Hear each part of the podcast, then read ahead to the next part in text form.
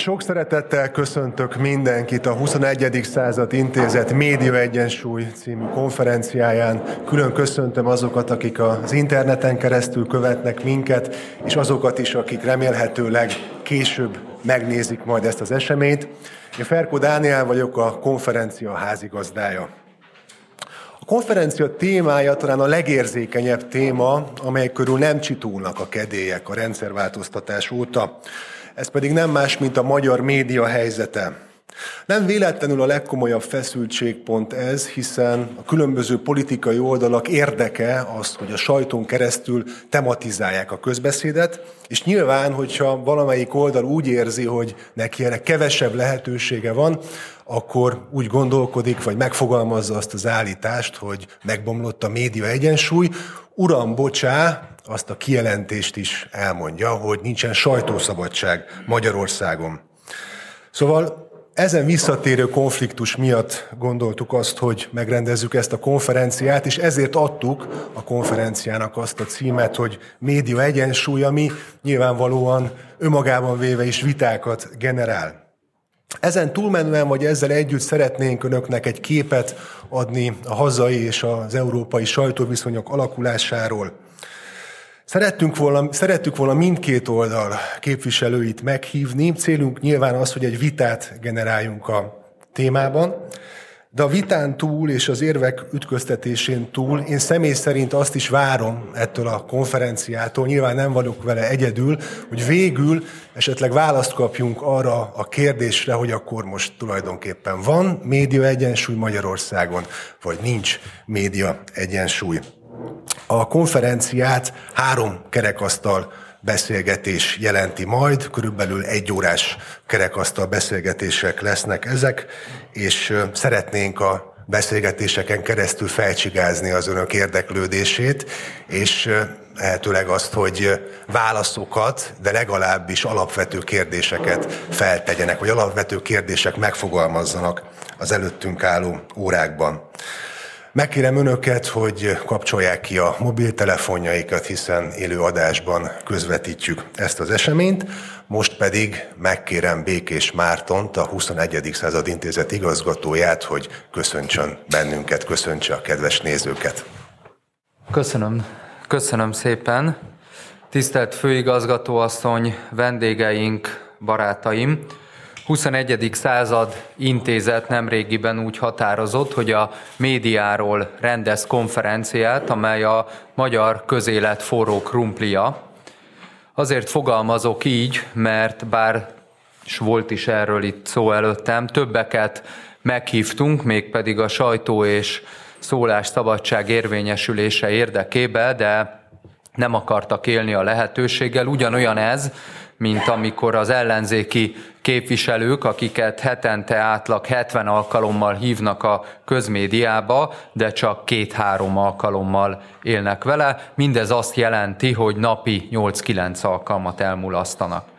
Mai média viszonyokkal foglalkozó konferenciánk címe Média Egyensúly, amely önmagában kifejezi intézetünknek az értékválasztását és a hazai tömegtájékoztatás mai hozzávetőleges állapotát. Mert hogy azt mindannyian tudjuk, hogy az elmúlt 12 évben a hazai médiapiac nagyon jelentősen átalakult, az ezt korábban domináló baloldali liberális fórumok ezt a sajtószabadság sérelmeként élik meg, külföldi támogatóikkal együtt, míg a rendszerváltoztatás után nem kevesebb, mint 20 éven keresztül kisebbségben dolgozó jobboldaliak éppen a sajtószabadság beállásaként üdvözölnek. Ehhez kapcsolódóan szeretném idézni az ENSZ Emberi Jogi Bizottságának jelentését, ezt 1999. júniusában adták ki, amit idézek, vagyis 10 évvel a rendszerváltoztatás után. Ebben a következő áll. Az a tény, hogy 5 újságíróból 4 a diktatúrában kezdte pályafutását, kétségtelenül rányomja bélyegét a magyar újságíróknak mind mentalitására, mind pedig teljesítményére. az akkori polgári kormánnyal nem éppen szimpatizáló jelentéstevőknek ez a kijelentése azonban jócskán elfedi a lényeget. Természetesen nem az volt a baj, hogy 10 évvel 1989 után olyanok írtak újságot, akik 30 vagy 50 évesek voltak, és így értelemszerűen pályafutásokat a diktatúra idején kezdték, hanem az, hogy úgy is maradtak. Sőt, mi több, ezzel hozzájárultak a posztkommunista komplexum legütőképesebb fegyverének, azaz a kognitív hatalomhoz tartozó média apparátusnak a fenntartásához. Így például a törvényesen megválasztott, mindenkori jobboldali kormányok meg nem választott ellenőreként viselkedtek, ahol Pokol Béla fogalmazott afféle negyedik hatalmi ággyanánt.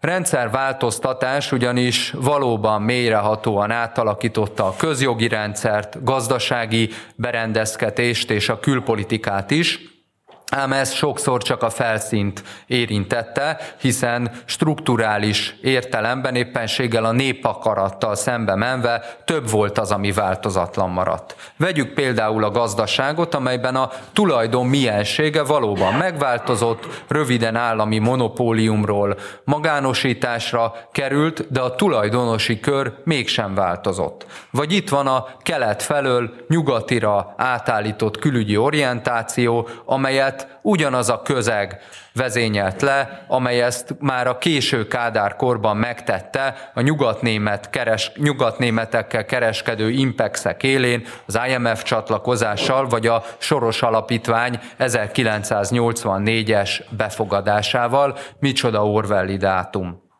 Hasonló történt egyébként a szélesen értelmezett kultúrában is, amely alatt itt most a valóságérzékelés és a történetmesélés hálózatait és csomó pontjainak őreit értem.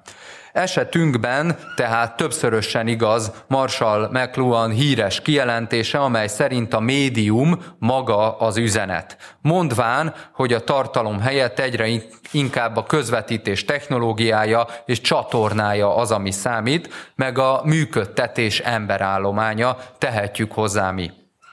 Éppen ez a média televény volt az a közeg, amely 1990 és 2010 között a posztkommunista kontinuitás legszívósabb eszköze volt, olyannyira, hogy a sokadik nemzedéke által vívott utóvét harcok máig érződnek. Ennek a 20 éves folyamatnak az egyik legfontosabb pontján 1994-ben többszörös visszarendeződés történt. Erről egy alapvetően baloldali politológus új könyvéből idézek, hogy ne érje szó a ház elejét. Ő azt írja, idézem: a szocialisták hatalomba kerülésével maradt a pártállami titkosszolgálati vezetők befolyása, maradt a szakszervezetek pártállamhoz kötődő vezetése, maradtak az MSZNP-hez kötődő, a vad privatizációval nagy vagyonszerző oligarchák, maradtak a pártállam idején média karrier csináló véleményvezérek. Eddig az idézet a baloldali politológustól. Miről van szó utóbbival, vagyis a média karrier csináló véleményvezérekkel kapcsolatban? Éppen arról, hogy a média számbéli és elérését tekintve is definiálható egyensúlya, vagy legalábbis az erre való törekvés a birtokon belül lévők számára egyenesen sértés számba ment, megy a mai napig. Az idehaza évtizedeken keresztül vívott média háborúk minduntalan azért törtek ki, mert a jobb oldal először saját nyilvánosságot, majd méltányos verseny, de legalább egyenlő feltételeket szeretett volna. Erről szólt az Antal kormánnyal vívott médiaháború a közmédia területén, az első Orbán kormány ezredforduló sajtóküzdelme és a 2002 után a vegyen magának jegyében felépíteni kezdett fórumok sora, aztán a 2010-től kezdődő újabb médiaháború felvonás benne a G-nap fordulatával és az utána következő átrendeződéssel.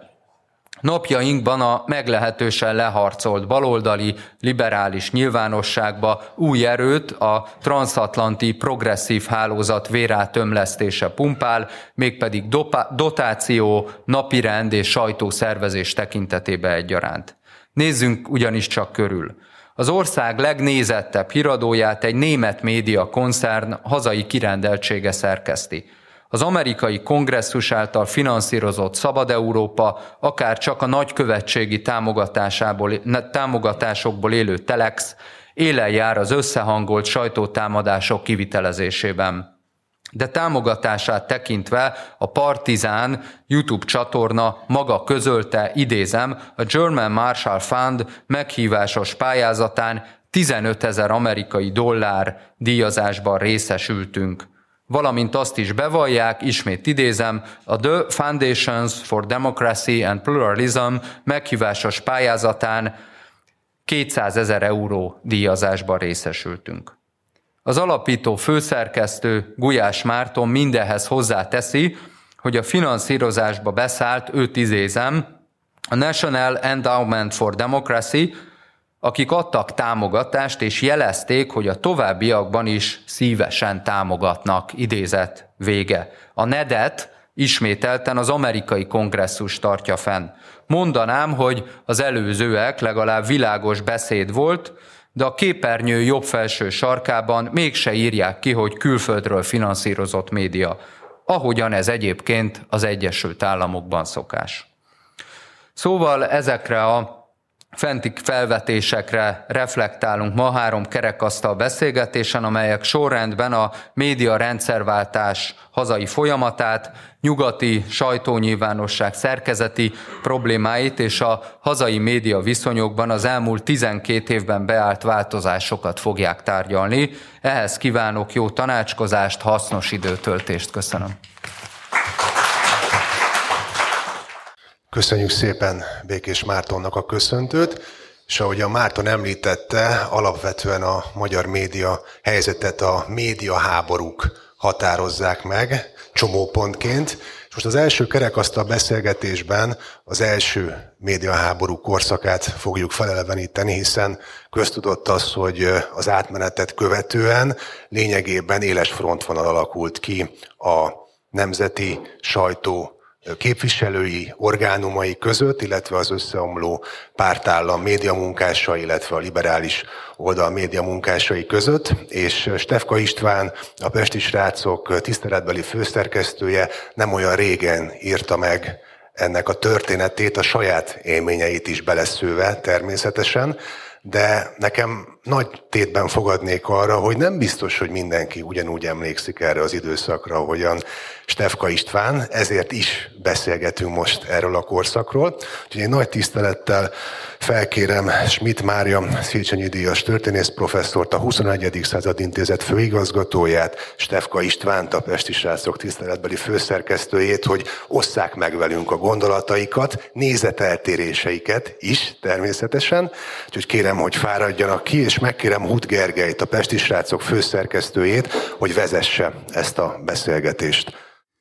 Köszöntöm a tisztelt vendégeket, és köszöntök mindenkit, aki a hírportálok, TV képernyők elől nyomon követi ezt a mai konferenciát, és hát mindenekelőtt köszöntöm beszélgető partnereimet, Schmidt Mária főigazgatóasszonyt, professzorasszonyt, és Stefka István barátomat, kollégámat, aki igencsak régi motoros a szakmában, így talán az egyike azoknak, akik a legnagyobb tapasztalattal tudnak beszélni a médiaháború korszakáról.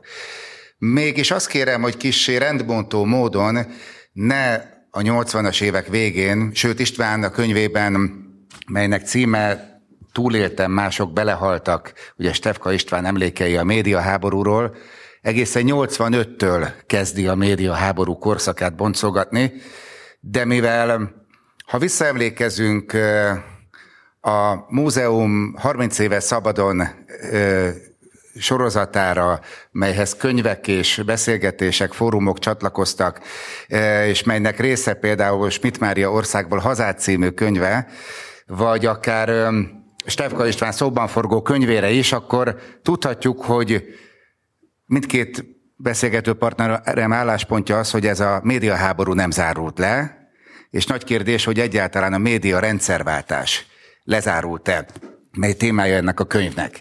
És az Országból hazát című kötetben pont ezt a témát taglalva Schmidt Mária egy idézetet helyezett el, ami egyfajta motto Albert Camus-től, és hadd kérdezzem meg, hogy ezt a korszakot miért ezzel az idézettel apostrofálta.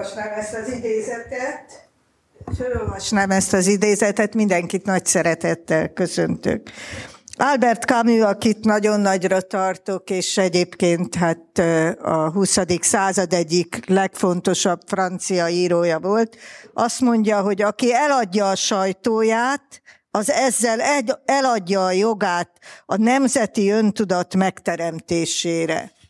Ez azért nagyon fontos, mert ugye a rendszerváltoztatás Magyarországon a sajtó tekintetében azt jelentette, hogy kivásárolták a külföldiek, mindenek előtt a németek a magyar sajtót, és gyakorlatilag külföldi kézbe került ezáltal nálunk a tájékoztatás. És mégis nézzük meg, hogy mindezáltal hova jutottunk el. Tehát tényleg haladjunk visszafelé, és nézzük meg, hogy például annak a média alkotmánynak a szellemisége, amelyet 2010-ben nagy többséggel fogadott el az országgyűlés, és amely a sajtó szabadságáról így rendelkezik, hogy a médiatartalom szolgáltató munkavállalója jogosult a szolgáltató tulajdonosától, illetve az azt támogató és abban kereskedelmi közleményt elhelyező személyektől való szakmai függetlenségére és a médiatartalmak befolyásolására irányuló tulajdonosi vagy támogatói nyomásgyakorlással szembeni védelemre, és ez pedig a médiaalkotmány szerint maga a szerkesztői és újságírói szabadság. Tehát hova jutottunk el 30 év alatt e téren?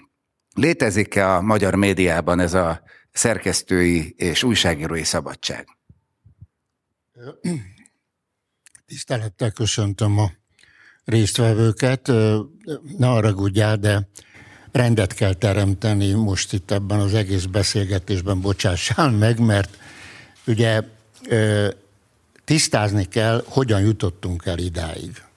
És miután én is, mint nagyon sokan elszabadulunk a gondolatokkal, azért én leírtam ezt, és utána a beszélgetés, mert ez azért nagyon fontos, mert erről szól az egész média háború. Vagyis arról, hogy amit tulajdonképpen főigazgató asszony is idézett Camus-től, eladták a sajtót. A kommunisták, a kádárrendszer, a nomenklatúra eladta a magyar sajtót. A rendszerváltás tehát nem hozott rendszerváltást a médiában sem, a több mint 40 évnyi kommunista diktatúra, az egypártrendszer a magyarországi sajtót a bolsevista szellemiség alapján irányította. Elvárható lett volna tehát, hogy a többpártrendszerű parlamentáris demokrácia alapján a médiumok is többféle hangnemben polarizálódnak. Nem ez történt. A kommunisták már a Kádár rendszerben készültek a változásra, így az átalakulási törvénye, Sárközi professzor találmánya, a privatizációval a volt nomenklatúra nem csak a gazdasági hatalmat szerezte meg, hanem a médiumok feletti irányítást. 1989 végére az első szabadon választott országgyűlésre arra ébredtünk, hogy a sajtó 98%-a továbbra is a komcsik és a liberálisok kezében maradt.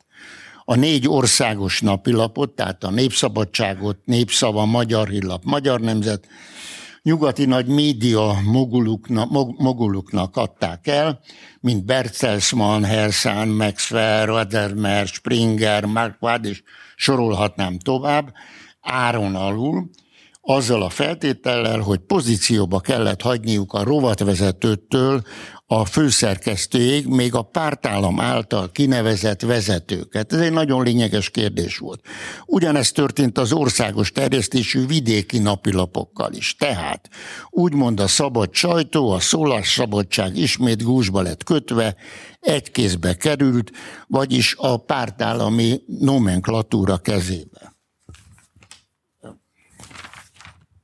Aztán ugyanezt történt a Magyar Rádióban és a Magyar Televízióban. A már össze csomagolt, becsomagolt, volt AVH-s pártállami titkosszolgálati vezetők, kicsomagoltak, miután látták, hogy az Antal kormány az MDF-SZDSZ paktummal semmit sem tesz a volt nomenklatúra sajtójával, és megmaradtak a pozíciójukban. Így folytathatták balliberális nemzetellenes tevékenységüket, tovább, mint Mester Ákosék, Acél Endrék, Avar Jánosék, Agárdi Péterék, Frejék, Havasék, Forróék, Farkasháziék, Vitraék, Bolgárik, Kulcsárik, Várkonyi Tibi bácsiék, Szénási Sándorék és Mihancsik Zsófiáék, és sorolhatnám tovább. A leghatékonyabb dezinformációs ideológiai központot a Hangkis Elemér vezette Magyar Televíziót, és a Gombár Csaba által vezetett Magyar Rádiót a balliberális elit az MSZP és az SZDSZ vezetésével továbbra is kézben tartotta. Antal József miniszterelnök csak hamar rájött tévedésére, két olyan embert jelölte fontos elnöki pozícióra, akik szemet hunytak arra az aknamunkára, amely végül is félresiklatta a rendszerváltást. A jobboldali politika erők minden törvény kezdeményezését lejáratták a balliberális médiumok. Például az igazságtételi törvényt, a kommunista bűnök felelősségre vonását, az elszámoltatást, a vadprivatizáció felülvizsgálatát, a besugók, a 3/1, 2, 3, stb. Ügynökök tételes felderítését. Hamar kiderült, hogy Antal abban is tévedett, hogy amikor Gönc Árpádot jelölte köztársasági elnöknek, mert Gönc nem a közszolgálatnak, a közjónak dolgozott, hanem az SZDSZ-nek. Mindig kereste a tollát, a miniszterelnök egyetlen kérését is megtagadta, hogy végül is kiegyensúlyozott sajtó jöjjön létre. Így jöttek létre azok a kormánybuktató kísérletek, mint a taxis blokkád, lejáratások nyugaton, egyenleg sztori, sajtó. István, egyébként hadd szakítsalak meg egy pillanatra, és egyben... javasoljam, hogy ezt a instant kivonatát a könyvednek mindenképpen érdemes kitenni az internetre, hogyha a diákoknak majd egyszer nem lesz idejük elolvasni, és mégis felelni kell belőlük, akkor nagyon is érdemes használni ezt a kis kivonatot, és fogunk erről beszélni, hiszen nagyon fontos momentum a rendszerváltás körüli történések, annak, hogy hova jutottunk el mostanára, de hogyha maradunk annál a gondolkodásnál, hogy nagyon kézenfekvő, és ebben azért mi is a Pesti Srácoknál igyekeztünk élen járni, stigmatizálni, kritizálni a baloldali média szereplőket az árulásaikért, gyengeségeikért, tetteikért. De valaki ezeket a figurákat a háttérből mozgatta az elmúlt 30 évben. És itt jön be mégiscsak, és aztán ígérem, hogy el fogunk jutni a rendszerváltás korszakáig, de itt jön be mégiscsak az a folyamat, amit megjegyzem a könyvedben is primán leírsz, és amit főigazgató asszony a Látlelet című az orosz-ukrán háborúról szóló könyvében is megfogalmaz, hogy nem jutottunk volna ide, ha a nyilvánosságot külső erők nem kerítik hatalmukba. És ezért fontos kérdés szerintem az, hogy érvényesül-e az az alapvető alkotmányos elvárás, hogy az újságírók önállóan tudjanak dolgozni, mennyire befolyásolja Európa és Magyarország médiáját az, hogy mit akarnak a megbízók. Szerintem az, hogy pont egy újságíró tudjon önállóan dolgozni, az szerintem egy naív felvetés. Mindenkit meghatározza a környezet, a tulajdonosi igény, a tulajdonosi elvárás, és az a közhangulat, amiben a munkáját végzi. Szerintem ez alól az újságírók se kivételek.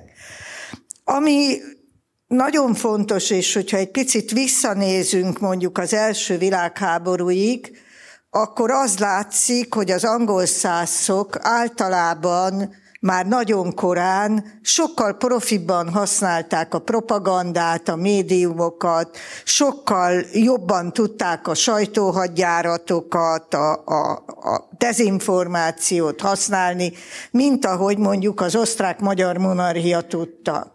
És azt hiszem, hogy ez az örökség, ez megmaradt, mert egészen a rendszerváltoztatás időszakáig mi valahogy ebben a dologban is naivak voltunk, vagy nem eléggé összpontosítottunk erre. Lehet, hogy a kommunizmusnak az egyik hatása az volt, hogy mindig csak a gazdaságra figyeltünk, mindig csak a gazdaság volt az, ami a látókörünk közepébe volt, hogy kell a privatizációt csinálni, hogy kell a gazdaságot, a tulajdonosi struktúrát és így tovább átalakítani, és nem figyeltünk igazában arra, hogy valójában az újságírásnak, a televíziónak, hogy azoknak az embereknek a gondolatai, a gondolatvilágában, az értékvilágának a meghatározásában milyen kitüntetett szerep jut, és hogy erre legalább annyi figyelmet kell fordítani, mint a gazdaságnak az átalakítására. És tulajdonképpen azok, akik sokkal dörzsöltebbek voltak, ahogy az előbb el is hangzott, tulajdonképpen megszervezték azt, hogy a nyugatiak, elsősorban a németek bevásárolhassák magukat a magyar médiába. Most a számunkra az egy magától értetődő dolog volt még akkoriban, hogy hát persze ezek nyugatról jönnek, akkor ezek nyilván antikommunisták. És nagy csalódás volt a számunkra, amikor kiderült, hogy nem. Ezek lepaktáltak az itteni kommunistákkal, és az volt a megállapodásnak a lényege, nem is, az se biztos, hogy ők egyáltalán fizettek ezért. Az is lehet, hogy ez egy önkifizetéses alapon működött, mert például a Népszabadságban magát bevásároló Bertelsmannék szinte biztos, hogy egy fillért se fizettek, mert erről az akkori főszerkesztő nyilatkozta, hogy pénzre nem volt szükségünk, csak politikai védelemre. Tehát azt akarom mondani, hogy azt a posztkommunista hatalmi bázist nagyon jól kihasználták ezek a külföldiek, akik idejöttek, befolyást, politikai akaratot, a közvéleménynek a kézben tartását, a posztkommunisták bebetonozásával érték el. És még egy mondat, azok a németek, akik egyébként, amikor a két Németország egyesült, vagy újra egyesült, mindenkit kirúgtak a német médiából, aki valaha dolgozott a régi, az egyesülés előtti NDK médiába. Tehát ők pontosan tudták, hogy ez milyen fontos, hogy azokat nem lehet pozícióba hagyni, nálunk meg megerősítették őket. És minden egyes pozíciót 90 után a posztkommunisták külföldi segítséggel minden egyes pozíció megtartásáért vérre menő küzdelmet vívtak. Mert pontosan tudták, hogy az sokkal fontosabb, hogy kiuralja az embereknek a véleményét és a gondolkodását, mint az, hogy most melyik céggel éppen aznap mi történik. Na de ez az igazán érdekes kérdés, tehát nem véletlenül, István, hogy 1985-ben kezded taglalni a későbbi árulásoknak az előzményeit, hogy lehet, hogy ennek a német bevásárlásnak, ami ugye Mária is beszélt arról, hogy ma már inkább amerikai befolyást jelent. A legfőbb kiszolgálói azok a legharcosabb moszkovita újságírók voltak. Miért csodálkozol azon, hogy például ma azok a legorosz ellenesebbek, akik valamikor Moszkva fenekét nyalták? Pontosan ők mondják azt, hogy nekünk, hogy mi az oroszokat támogatjuk. Tehát ugyanezt történt. Tehát, hogy ezek a harcos elvtársak átalakultak, maga az átalakulási törvény is csodálatos. Tehát átöltöztek, ahogy itt a Terrorháza Múzeumban is látjuk. Egyszerű volt ez a kérdés. Másrészt a pénz mindent megoldott. Tehát itt amit az Antal kormány, Antalék nem vettek észre, és nem vették komolyan, hogy a sajtónak döntő szerepe van a politizálásban. Tehát ugyan a politika irányítja idézőjelben a sajtót, megfordult itt a helyzet. Magyarországon az első 8 évben gyakorlatilag az SZDSZ irányította sajtó, irányította a politikát, ami tehát feje tetejére került a sajtó. Na most a 98-as jobboldali győzelem után, Fidesz győzelem után tulajdonképpen Orbánék már rájöttek arra, hogy igenis a sajtónak óriási szerepe van. Igaz, hogy nem nagyon jöttek, de már elkezdődött az építkezés. Az Új Magyarország bedőlésével létrehozták ugye a Napi Magyarországot, mind a ketten ott dolgoztunk, és elindult egy nagyon ütőképes sajtóbirodalom felépítése, ami a Magyar Nemzettel folytatódik ugye a fúzióval, és akkor a Hír TV, és aztán még néhány jobboldali milliárdos is beszállt, hát elsősorban ugye Széles Gábor a Magyar Hírlap megvételével, mert ugye azért nem szabad elfelejteni, a Magyar Hírlap a legszélsőségesebb balliberális SZDSZ-es orgánum volt. Tehát végül is lefette a magyar sajtót a baloldal, a liberális oldal, a globalista oldal, akárhogy nevezzük, és azt kell mondanom, hogy gyönyörűen félrevezették a társadalmat. Tehát azért nem volt véletlen, hogy ekkora győzelmet arattak 94-ben, hogy visszaszavazták a pufajkás, csizmás Horn Gyulát. Azért ez nem volt véletlen. Hagyj vesek közben, hogy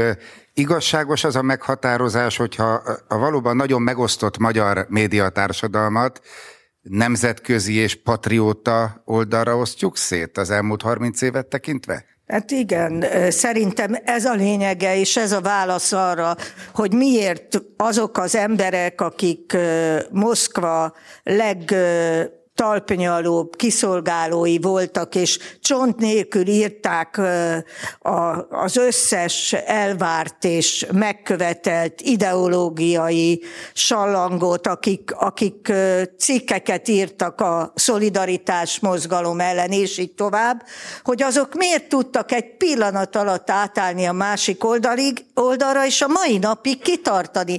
Tehát nem mindegy, hogy most miről van szó, az orosz-ukrán háborúba kell-e az amerikai véleményt megfogalmazni, vagy Németországot kell az utolsó leheletükig védeni. Ennek mind az az oka, hogy ők nem szuverenisták. És azért vásárolták ki ezeket a médiákat a 80-as évektől kezdődően, és a mai napig, ahogy a Békés Márton az előbb elmondta, a mai napig azért raknak bele pénzt, és támogatják ezt mert ezek nem nemzeti érdekeket képviselnek. Tehát az alapvető különbség az az, hogy van, amit a Camus is mond, vannak olyan médiák, vannak olyan televíziók, vannak olyan újságírók, akik a nemzeti szuverenitás alapján a nemzeti szempontokat figyelembe véve írnak és gondolkodnak és vitatkoznak, és vannak olyanok, akik pedig a mindenkori külföldi szempontokat érvényesítik. Tehát ha az ember elolvassa a 444-et ma Magyarországon, nem kell már a Politikót megnéznie, vagy a New York Times-ot, mert Amerika hangjaként működik. Tehát az ember pontosan tudja, hogy mi a külföldi médiának az éppen érvényes narratívája, mert megkapja ezektől a baloldalinak nevezett, egyáltalán nem azok, liberálisnak se nevezném őket, hanem azt mondanám, hogy a külföldi érdekek kiszolgálóinak a véleménye egybeesik minden fontos kérdésben. És miért a Magyarországgal szemben az egyik legfontosabb érv, amit állandóan velük szemben, mint furkósbotot felhoznak, ez a nincs sajtószabadság, média egyensúly, és így tovább, azért, mert a legtöbb ország nem tudta megoldani, hogy legyen szuverén, nemzeti érdekeket kiszolgáló médiája, például mondjuk Németországnak nincsen egyáltalán, és bántja őket, zavaró tényező, hogy nekünk meg sikerült ez az utóbbi 10-12 évben olyan szinten kiépíteni, hogy egy 50-50%-os helyzetet tudtunk létrehozni, ami nagyon nagy eredmény. Ugye azért valljuk be, hogyha mondjuk egy mai egyetemistának arról beszélünk, hogy Van ideológiai azonosság a 80-as évek reformkommunista újságírói, vagy a 90-es évek elején nagyon liberális hangon megszólaló úgynevezett rendszerváltó újságírói, és mondjuk a mai Telex újságírók között, amelynek mondjuk az egyik tavalyi csúcs teljesítménye volt még a háború előtt, amikor arra voltak büszkék, hogy az egyik soros szervezet támogatásával leleplezték, hogy a magyar kormány hogyan juttat pénzt az egyébként halállistákon szereplő és rettegésben élő kárpátaljai magyar szervezeteknek a Betlen alapon keresztül. Szóval, hogy között van egy folytonosság, azért ezt nagyon nehéz közérthetően egy mai fiatalnak elmondani. És mégis mi az az összetartó erő? Ugye azért nagyon érdekes Istvánnak a könyve, mert el is tele van a kronológia mellett, végig élhetjük újra a rendszerváltás korszakát, és eljutunk a máig, nagyon sok személyes emlékkel.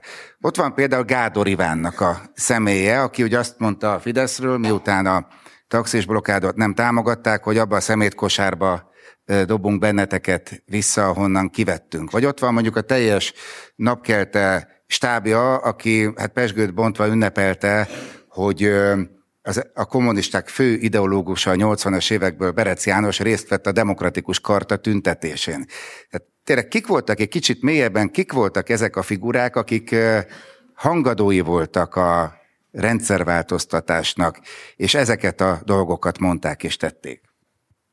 Hát illetve a rendszerváltoztatás ellenzői voltak, akiket te mondasz. De nem annak tartották magukat, hanem a legfőbb képviselői. Tehát a legfőbb képviselői, igen, de az, ami lényeges is, amit a Schmidt Mária főigazgatóasszony mondott. Ott a nemzeti újságírás, tehát nem rossz az, hogy bal és jobb oldali, nem. Nemzetellenes és nemzeti újságírás. Ez a kettő határozza meg véleményem szerint máig a magyar újságírás. Tehát vannak a quizlingek, a labancok. Olyan újságírók, akik nem veszik figyelembe Magyarország érdekeit. Minden normális embernek a hagyományok, az ősi kultúra, a kereszténység felvételitől kezdve, szóval amit mi elértünk itt Európában, és valóban európai nemzet vagyunk, ezt kellene támogatni, de nem támogatják. Na most a médiaháború pontosan amiatt robbant. Tehát egyrészt egy politikai harc, másrészt volt a sajtóháború, és ott kialakult, azért ezt meg kell említenünk, ugye a Magyar Televízió, Királyi Televíziónak volt a Híradó, a Hét című műsora, amely megpróbált szembeszállni, és szembeszállni ezzel a mérhetetlen nagy liberális nyomással, a hazugság áradattal, és megpróbálta leleplezni ezeknek az újságíróknak. Tehát akár gondolok itt a Farkasháziékra, akár gondolok Bolgárékra, amit itt felsoroltam, ezeknek a hazugságait próbáltuk ellensúlyozni, és ebben benne volt Krudinák Alajos panorámája, parabólája, tehát azért itt volt egy olyan rész, akik a pártállami időszakban tanulták meg a szakmát, és ott dolgoztunk. De úgy éreztük, hogy végre eljött a 1990-en egy olyan szakasz, amikor végre élhetjük a magyarságunkat, és ez egy nagyon lényeges, és ezek az újságírók voltak ilyenek, Bencsik Andrástól kezdve, tehát a Demokrata, Pesti Hírlap, ugye ott nagyon sok jó jobboldali vagy nemzeti újságíró tűnt fel, tehát kialakult egy ilyen réteg, de ezek, tehát a Bencsik-félék, a Krudinákék, mi nem tudtuk azt a versenyt fölvenni, anyagilag se voltunk úgy ellátva, technikailag se voltunk úgy ellátva, és minket nem fogadott úgy az úgymond nyugati jobboldali sajtó, akkor tudtuk meg mi is, hogy ezek nem jobboldalak, ezek nem keresztények, hanem ezek gyakorlatilag mély liberálisok, és a kommunistákat azért támogatják, mert innen el lehet vinni mindent. El is vittek. Egyébként ide kapcsolódik, hogy professzor asszony szerint hogy történhetett meg, hogy 1994-ben, amikor ugye visszajött az állampárt az SZDSZ-szel szövetkezve, akkor hát pillanatok leforgása alatt felszámolták a teljes konzervatív sajtót, talán Bencsik András Demokratája maradt meg egyedüliként. Ők szokták azt mondani, hogy mert nem volt rá igény. De ez igaz lehet? Hát nekik nem volt rá igényük, sőt, hát úgy ítélték meg, hogy nekik az a komfortos, és ahhoz szoktak hozzá, hogy a sajtó az őket szolgálja, és az egy kézben van, tehát egyáltalán nem akarták megtűrni azt, hogy maradjon bármi, és aztán a Magyar Nemzet volt az egyetlen, ami fönnmaradt, és amelyet Németh Péter főszerkesztésére bíztak. És Avar János volt a vezető publicistája. Tehát, hogy az volt a konzervatív, a nemzeti újság, ami egyébként, hogy azért annyira ne legyen szabad, azért mégiscsak a pártállam legmegbízhatóbb embereinek a közvetlen ellenőrzése alá került. De hogyha egy picit távlatban vagyunk, akkor nézzük meg, hogy a legfontosabb témák, amivel kikészítették a nemzeti oldalt, a nemzeti oldal politikusait, újságíróit, tulajdonképpen évtizedeken keresztül az antiszemitizmus volt. Tehát mindenkire ráfogták, különböző ügyeket kreáltak, senki nem emlékszik már rá, de ezek akkoriban hatalmas port vertek fel, hogy a Hanák Péternek a feleségét megszúrták azért, mert zsidó, akkor, hogy azt kiabálták a parlamentben, hogy hordót a zsidónak, és így tovább. Egyikből sem volt igaz semmi, de ezekkel hónapokon keresztül mindenkit ellehetetlenítettek. És ez az érvelés azért volt nagyon fontos, mert ezzel lehetett bizonyítani a külföld felé, ahol szintén szalonképtelen volt az, hogyha valaki antiszemita, hogy na hát ezek micsodák, ezek a régi nácik, ezek a fasiszták, ezek tulajdonképpen szalonképtelen emberek, akik a mainstreamben, a fősodorral szembeni véleményeket fogalmaznak meg. És nézzük meg, hogy ugyanezek az emberek egy pillanat alatt ejtették ezt a témát, ma már soha senkit nem érdekel, hogy mi van a zsidókkal, hogy ki az antiszemita, ma ugyanezek az emberek Putyin bérencnek hívják azokat, akiket le akarnak járatni. Mert mindig egy olyan kifejezést kell kiválasztaniuk, ami nyugaton egyértelmű, és nem kíván semmiféle magyarázatot. Tehát ezek a jelzők egyik perc a másikra eltűnnek, ezek a témák egyik perc a másikra kifújnak, és akkor találnak vele megint egy másik témát, amivel bizonyítani tudják, hogy hát ők azok, akik a nyugati fősodornak megfelelően kulturált, megfelelő értékrendel rendelkező emberek, és ezek, akik nem ők, hát ezek tulajdonképpen olyanok, akiket figyelembe se kell venni, mert ha valaki putyinista ma, az kiiratkozott abból a nyugati fősodorból, amit teljesen elborít az a fajta propaganda háború, ami ennek az orosz-ukrán háborúnak az örve alatt folyik a nyugati világban. Ugye akikről most beszélünk, az a nemzetközi baloldal. De mi a helyzet? De miért baloldal? Vagy hát akkor nem tudom, hogy nevezni, főigazgatóasszony. Nemzetközi oldal, de én baloldalt nem nagyon látok köztük. Legfeljebb a spanyol kommunisták, azok még mindig ott vannak. De ebben a helyzetben érdemes egy kicsit a konzervatív oldalról is beszélni. Tehát hogy fordulhatott elő, hogy az a szavazóközönség, aki 1990-ben egy konzervatív kormányt megválasztott, tétlenül nézte végig 4 évvel később, hogy megszüntetik a teljes nyilvánosságát. És hogy nézhette ezt végig az akkori konzervatív politika? Tehát nem olvasták Albert Camusnek ezt a gondolatát? De tényleg, tehát mindig érdemes persze a másik oldalról beszélni, de hogy lehetett ennyire gyenge a konzervatív oldal, hogy ezt meg lehetett csinálni? Mondjuk például ugye konkrétan Istvánnal, aki mégiscsak a Híradónak és a Hétnek volt a főszerkesztője, és annak a 4 év médiájának egy emblematikus alakja volt, hát úgy rúgták ki, hogy gyakorlatilag a Magyarország összes szerkesztőségéből, és ezt 94-ben tulajdonképpen megtehették.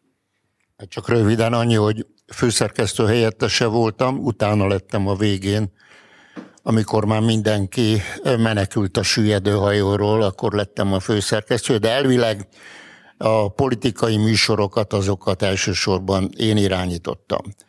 Ami tudni kell, a kommunistáknak, a baloldalnak óriási gyakorlata volt a szervezésben, a dezinformáció terjesztésében, és ebben élen jártak. Tehát gondoljunk csak oda, emlékszünk a demokratikus karta féle felvonulásokra, ezekre a zsidó történetekre, ugye a Hanáknét, akit a második kiderült, aztán kiderítették az újságírók, hogy úgy szúrták meg, hogy a második emeleti ablakon keresztül, tehát egy akkora embernek kellett lenni, hogy úgy tudjon beszórni. Aztán mi derítettük ki, hogy a magát, a Tordján, ugye, aki mondta, hogy hordolta a Tordjának, meg hordolta a szónoknak, mert ez volt, és nem hordolta a zsidóknak. De ezeket mi mind ugye kiderítettük. A lényeg az, hogy a konzervatív oldal gyenge volt. Hát a magyar ember annyit szenvedett az évszázadok alatt, hogy félt attól, hogy visszajönnek egyrészt a szovjetek, félt attól, hogy visszajönnek a kommunisták, hiszen visszajöttek. Volt egy 1919, és utána a parasztok emlékeznek, volt 56, és az 56-os megtorlás végleg beborította azt, hogy a magyar ember, a magyar vidéken élők, a magyarok tartsanak attól, hogy azért ne nyissuk ki a szánkat. Ez az egyik dolog. A másik pedig az, hogy nem volt úgy megszervezve, hát azért az MDF tele volt ügynökkel, valljuk be, tele volt telinadrágos emberekkel, igazából nem ismertek úgy politizálni, ahogy kellett volna. A KDNP is tele volt ügynökkel, és a Fidesz gyakorlatilag 93-ban kezdett mozgolódni, amikor ugye áttértek, és arra elkezdték, amikor megszabadultak azoktól a szélsőliberális politikusaiktól, akik gyakorlatilag visszaszorították őket, és akkor kezdődött el egy hosszú építkezés, hogy néppárttá váljon. Tehát itt azért nem volt erős ez a hát akár a kisgazdapártot. Hát Tordján kilépésével elszállt a kisgazdapárt. Vége volt. Tehát amikor kiderült, hogy Tordján alkalmatlan abban a 4 évben a miniszterségére, meg a politizálásra, akkor egyszerűen szétpukkant. Tehát ez egy, bár Mária ugye jobban tudná ezt elmondani.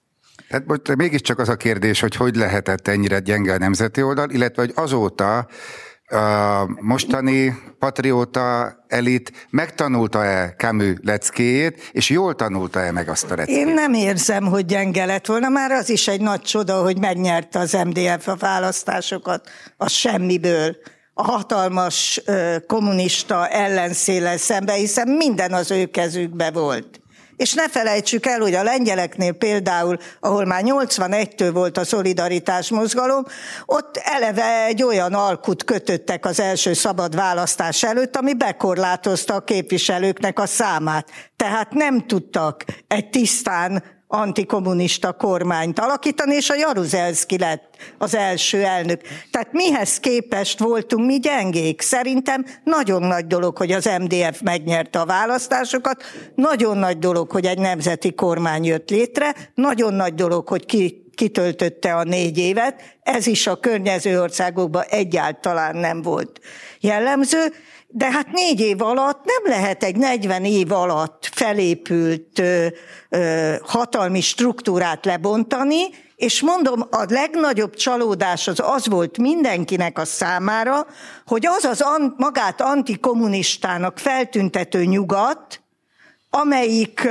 hát gyakorlatilag 47-től kezdődően bíztatott minket arra, hogy alig várják, hogy mi is a szabadság oldalára állhassunk, vagy újra szabadok legyünk, abban a helyzetben mégiscsak a posztkommunistákat támogatta. Azért támogatták a posztkommunistákat, mert a posztkommunistáktól sokkal több mindent tudtak kapni, hiszen azok egyetlen egy hajszálon fügtek az ő jó indulatokon, mert hiszen zsarolhatókká váltak a múltjukkal keresztül. Tehát ezt is meg kellett értenünk. És én szerintem a magyar nemzeti erőknek és a magyar nemzeti érdekképviseletnek egy nagyon nagy eredmény, ami mostanra történt. Tehát szerintem büszkén nézhetünk körül a többiekhez képest. Nem véletlenül, hogy Magyarországra mások más szemmel néznek, mint ami a te kérdésedből fakad. Mert látják azt az eredményt, hogy képesek voltunk a nemzeti megmaradást szolgáló szuverén politikát folytatni. És ebben egyébként még azt sem mondom, hogy a szocialisták közül nem voltak olyanok, akik aztán szintén időről időre ebbe a dologba is valamit hozzátettek. Ugye az egész kötetnek egy vívódása, vagy hát újra és újra előkerülő témája István könyvében, hogy ugye mindig voltak olyanok, akik megpróbáltak kiegyezni a másik oldallal, akik megpróbáltak ott maradni, akik például a Németh Péter és Avar János és Várkonyi Tibi bácsi Magyar Nemzetében maradtak és írtak színvonalas cikkeket, tehát nyilván hazugság volna azt mondani, hogy nem írtak. Tehát, hogy lehet-e velük kiegyezni, vagy egy teljesen új és saját portfóliót kell a patrióta oldalnak felépítenie. Egyáltalán hogy állunk ezzel, és melyik a helyes álláspont? Mert mint hogyha ez a vívódás újra és újra meghatározná a közbeszédet a jobb oldalon belül. Hát én csak egy pár mondatot mondok, nincs vívódás már. Hát itt megteremtődött az a nemzeti sajtó, ami ma létezik, ugye a Magyar Nemzet. Mi ugye, mikor átmentünk a széleshez, megcsináltuk. Nagyon megerősítettük a Magyar Hírlapot, ami ma már nincs. Nemzeti oldal volt, óriási szerepe volt a békemenet megszervezésében. Ugye akkor a Bajer Zsolt is ott volt, Szentesi Zöldi Laci. Tehát fölépítettünk egy olyan nemzethez elkötelezett sajtóorgánumot, ami ma létezik. Az egy más kérdés, hogy a Magyar Hírlap már nincs, de viszont az online térben ott van a Pesti Srácok, ott van az Origó, a Mandiner, és sorolhatnám tovább, tehát nyomtatott sajtó, televízió, tehát nincs, az, amit kérdeztél, és röviden annyit tudok, nincs kiegyezés. Mi megpróbáltunk barátkozni, nem ment. Nincs kiegyezés azokkal az újságírókkal, azokkal a 444-es, vagy Telexes, vagy 24.hu-s újságírókkal, vagy Népszava újságírókkal sajnos, akik olyan méretekben hazugság áradatot írnak meg, nem igazat. Tehát akár a legapróbb dolgokban a nyugdíj emelést kiforgatják a családpolitikát, mindent kiforgatnak, egyszerűen nem tudunk már leülni egy sörre. Ez itt a probléma. És ez egy nagy, nagy gond, mert lehetne két más ideológiák képviselő újságíróknak együttműködni, de ez nem működik, mert egyet azért ezt most tanultuk meg, ugye nem először, persze hallottuk, Nagyváradon voltunk, ahol pontosan kifejezték, a románoknál nincs ilyen, hogy nemzetellenes, hogy román ellenes. Ilyen nem létezik. Egy valami van, magyar ellenesek, az igen, de azon kívül vannak kommunisták, vannak szélső jobboldaliak, ilyenek, olyanok. De olyan nem létezik az újságírók között, hogy az egyik megmeri tenni, hogy följelenti az Európai Uniónál a románokat. Ilyen nem létezik.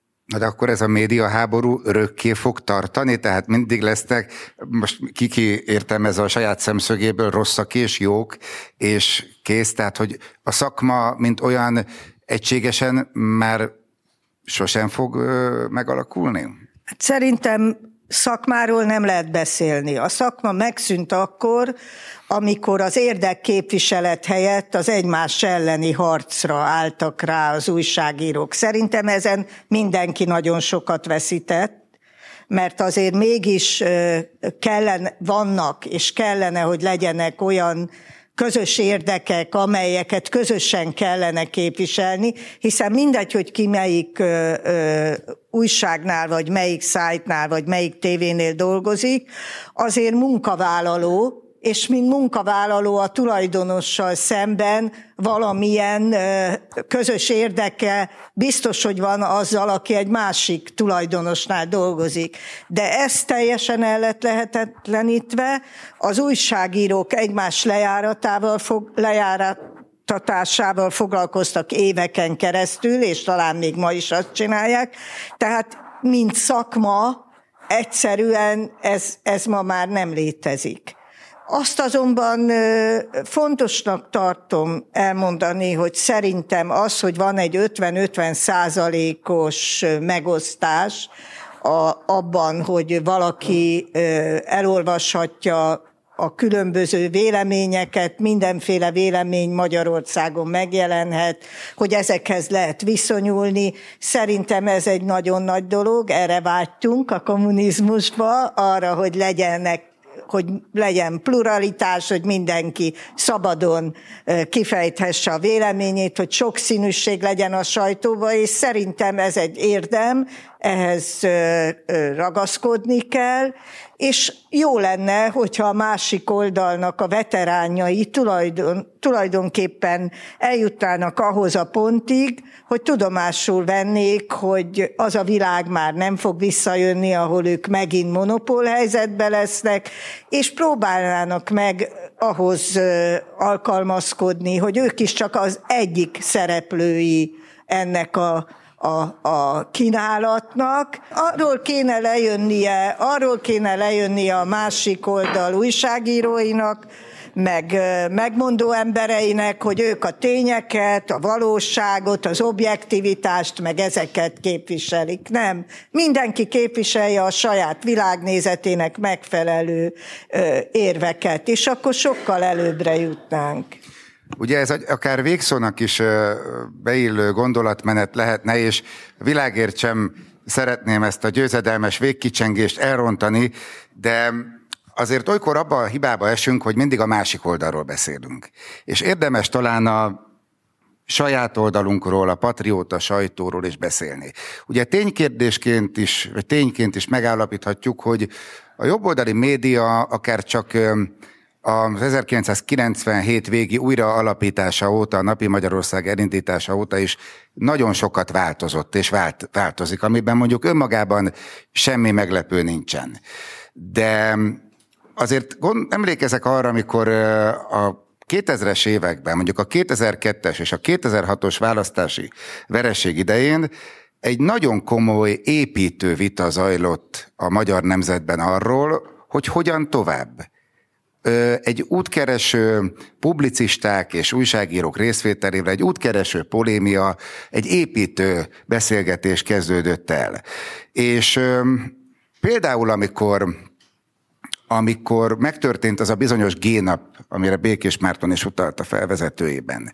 Ugye Simicska Lajos elvette a Polgári Nemzeti Oldal sajtóját, és megpróbálta Gyurcsány Ferenc és Vona Gábor szolgálatába állítani személyes sértődésből. Akkor addigra azért már nagyon megszűntek ezek a pezsgő jobboldali beszélgetések, például ott is.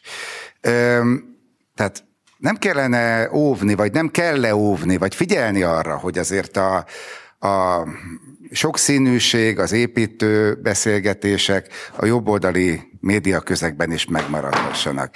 És hogy itt is legyen egyfajta versengés. Most még egy mondatot hadd tegyek hozzá, hogy hát azért például, ha a Figyelő esetére gondolunk, amely nagyon gyorsan felépült, aztán átformálódott. És az elmúlt években azért a legtöbb jobboldali médiaterméknél voltak ilyen nagy változások.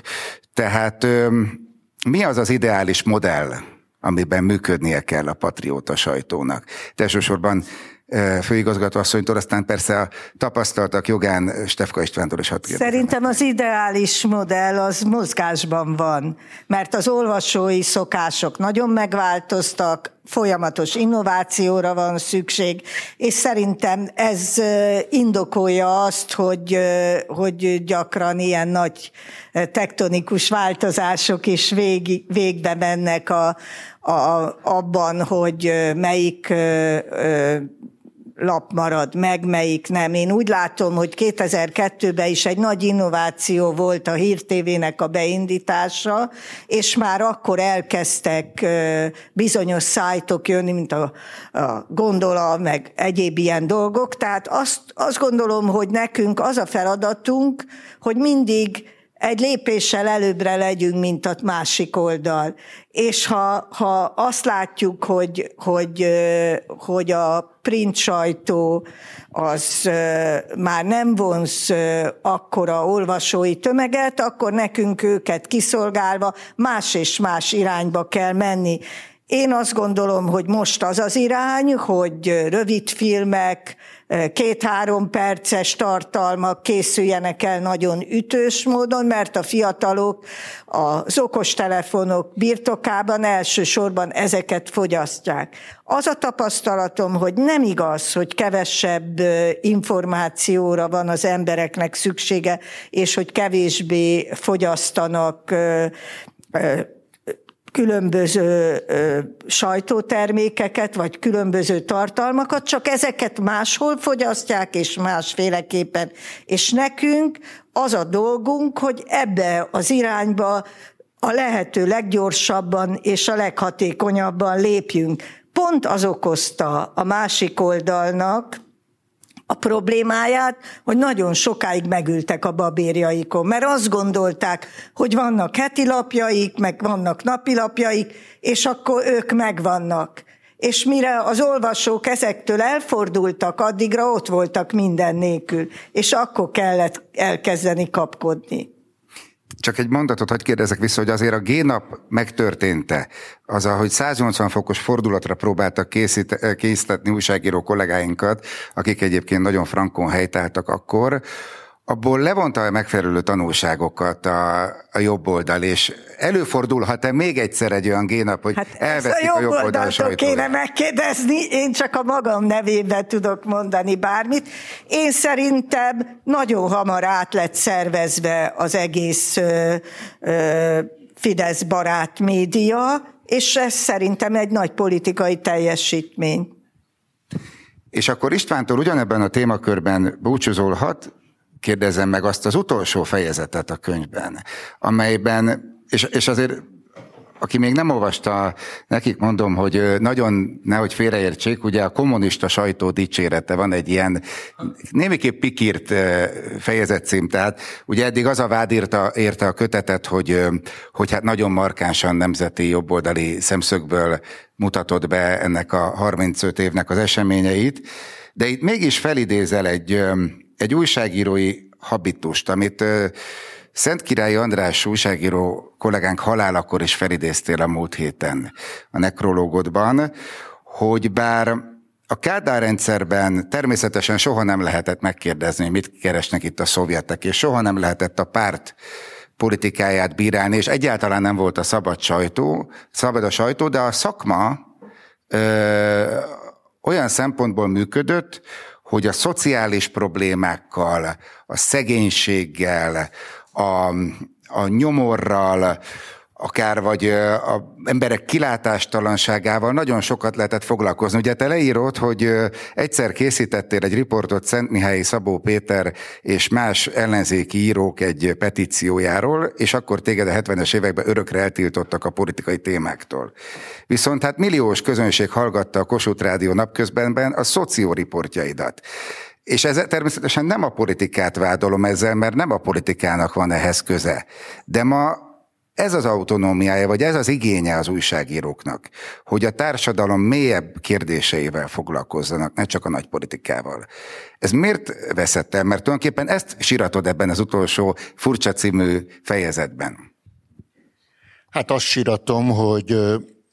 Bocsánat, és a Szentkirályi Andrást azért említettem fel, csak hogy egyértelmű legyen, hogy őt úgy ismerted meg, hogy pincelakásokban, raktárakban lakó családok problémájával foglalkozott az akkori Magyar Hírlap, tehát a kormánylap munkatársaként. volt ez a tanácsok fóruma, ugye, és ott dolgozott a golyó, ami akkor megengedett volt, és azért nem véletlen, hogy írók, magyar írók, Csurka István, Csóri Sándor, I.S. Gyula, stb. Írtak ugye a Magyar Nemzetben, tehát fölvállalták azt a szerepet, amit a 90-es évektől kezdve újságírók csináltak. Mert ők úgy fordították a gondolatokat, hogy az még elfogadható volt. A magyar újságíró társadalom a 70-es, 80-as években mi nem voltunk mesterákossék, nem voltunk tehát abban a pozícióban iperpálék, hogy mi politizáljunk, nem is igényeltük, mert nem lehetett, hanem dokumentáltuk a magyar valóságot. Tehát azért volt egy-két óriási kezdeményezés, ez a Magyarország felfedezése sorozat, ahol, és a rádióban ugyanezt csináltuk, dokumentum műsorokat a magyar valóságról, a vidékről, és hát nagyon izgalmas volt. Én nagyon sok mindent csináltam, legalább 1500 olyan riportot, dokumentumot, amelyeket máig őrzök. Tehát ez egy jó dolog volt. Az nem volt jó dolog, és azért mondtam, hogy a jobb érzésű újságíróknak a része föllélegzett 1990-ben, és automatikusan a nemzeti oldalra állt. Nem lehetett mit tenni, és ez nagyon-nagyon jó volt. Ami máig nyúlik, és ez az egész médiapolitika, ami folyik, még a jobb oldalon is egy sok feszültséget okoz, mert nagyon sok tehetséges újságíró van jobb oldalon is, és itt is kialakult egyfajta, olyan versengés, ami a másiknak a kárára van. Ez nem biztos, hogy jó. Tehát én továbbra is azt mondanám, hogy kellenek a különbözőségek. Nem jó, hogyha túlságosan egyenruhaszerűen alakul a mai jobboldali média, mert az megint ugyanolyan veszélyeket rejt, mint a baloldali, a nomenklatúrás médiában. Tehát, hogy baj lesz. Tehát én azt mondom, hogy kicsit a szárnyakat szabadabbá kellene. Akkor búcsúzol, hogy ne én beszéljek a legvégén, hanem a vendéglátó jogán mindenképpen professzorasszony zárja ezt a beszélgetést. Tehát mi az az ideális média egyensúly, amit jónak talál, és mit kíván, hogyan gyakorolják a hivatásukat a mai kor újságírói? Tehát amit az előbb hallottunk, azzal azt akarom mondani, hogy persze hát nagyon jelentős ilyen tényfeltáró, meg a valóságot bemutató cikkek voltak a Nőklapjától kezdve mindenhol, de ma vannak parlamenti képviselők, akik ezeket a kérdéseket odaviszik a politika elé, és szerintem ez jó. Hát azért akartunk egy parlamentáris demokráciába lenni. Tehát nem az újságírók bátorsága kell ahhoz, hogy feltárjanak egy helyzetet, hanem el lehet menni a problémákkal a képviselőkhöz, akik aztán a törvényhozás elé tárják. Én szerintem sokszínűségkel ez most megvan, bármilyen véleményt meg lehet találni, az internet nagyon nagy szabadságfokot jelent, hiszen mások véleményéhez hozzá lehet jutni, a világon bárhol megjelenik valami, ahhoz is hozzá lehet jutni. Tehát én szerintem most nagyjából rendben van a helyzet, de persze olyan, ahogy az teljesen kielégítő legyen, olyan soha nincsen, mert ha lenne, akkor már másnap nem tudnánk mit csinálni. Tehát nem is kell arra törekedni, de én szerintem amit elértünk, az nagyon nagy dolog, ezt meg kell őrizni, és kell nagyon jelentős olyan média, amely a magyar nemzeti érdekeket képviseli, és erősíti a magyar nemzeti szuverenitást, mert ez a túlélésünknek az áloga. Tehát jegyezze meg mindenki jól Albert Camus szavait. Köszönjük szépen, hogy eljöttek, és köszönjük szépen, hogy itt lehettünk. Minden jót, viszontlátásra!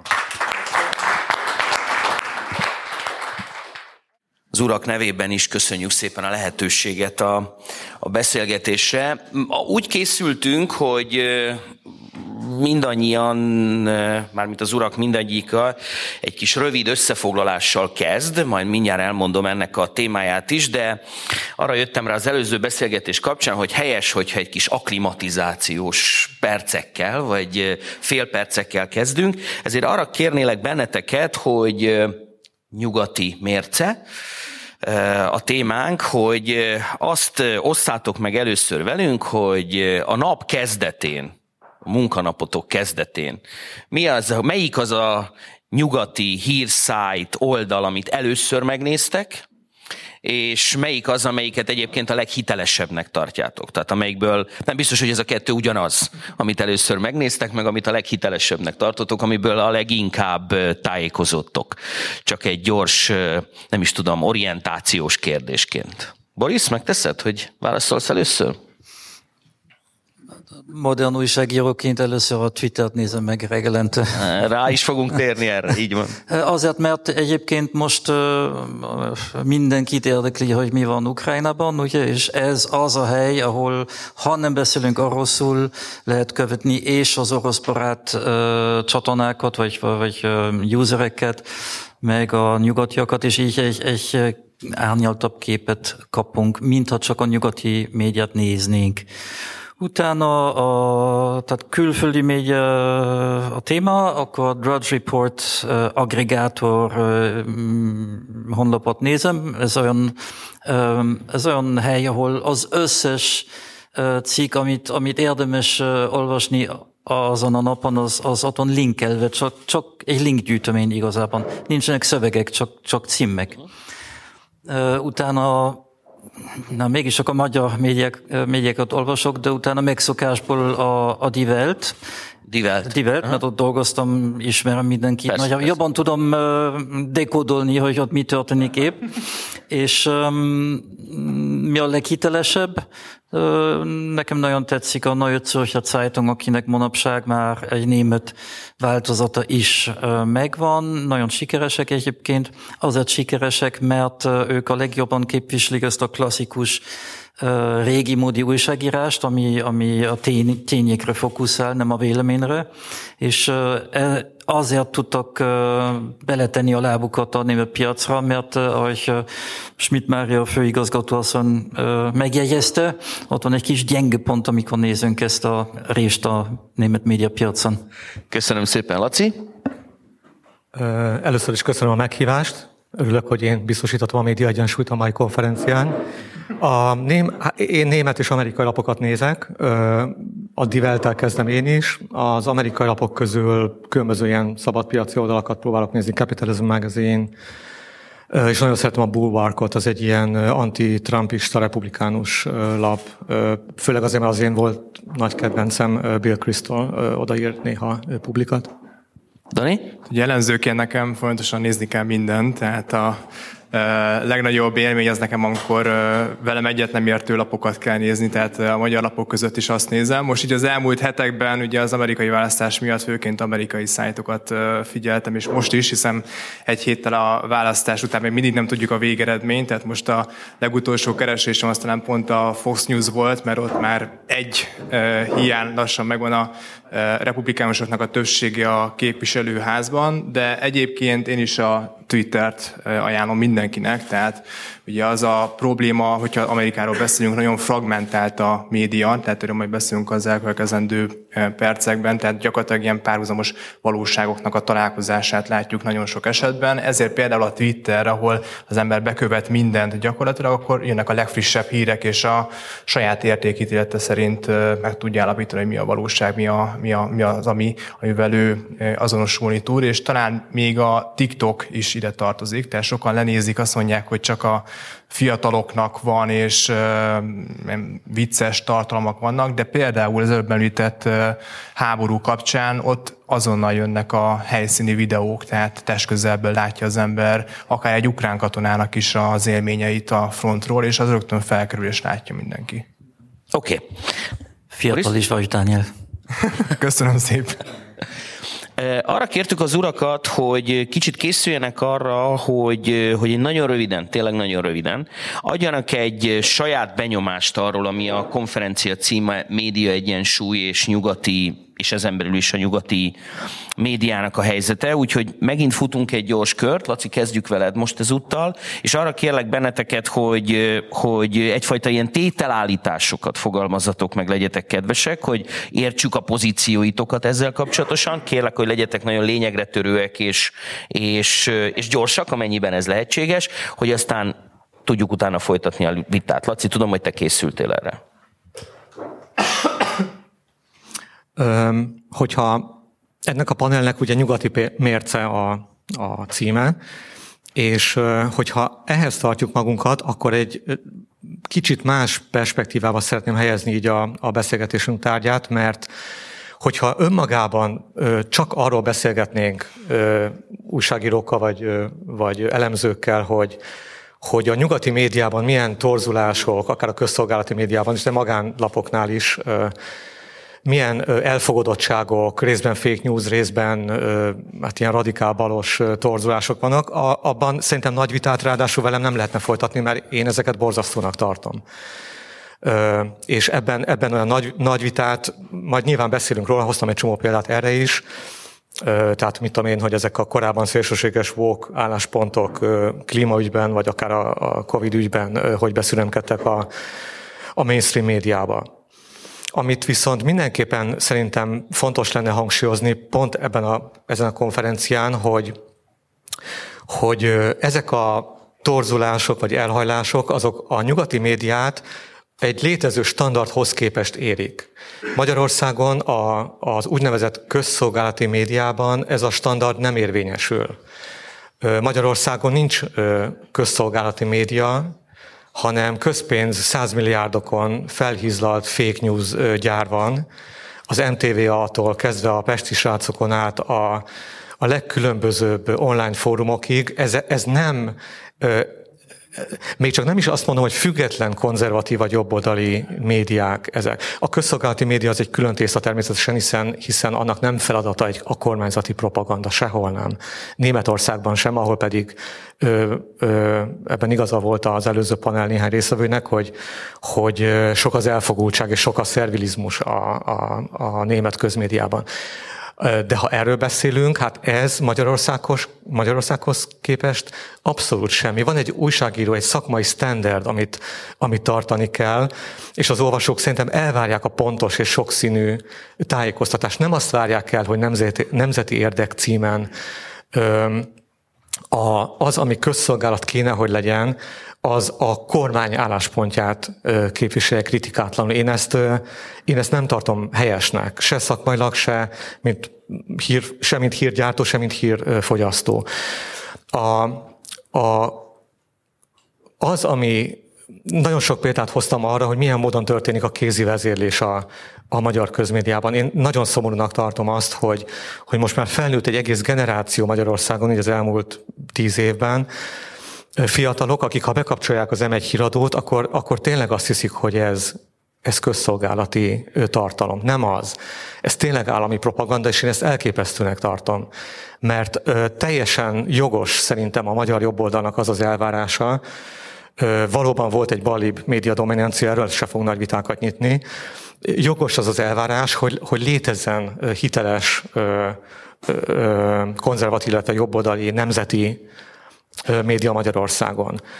Az, amit az MTV-at csinál, a MediaWorks, itt külön kihangsúlyoznám a Pesti Srácokat, ne haragudj Gergely és István, borzasztónak tartom, amit csináltok. Nem akarok semmilyen módon személyeskedni, de a fake news, emberek levadászása, konferenciák megzavarása, emberek levideózása az akarata ellenére, ez nem újságírói műfaj.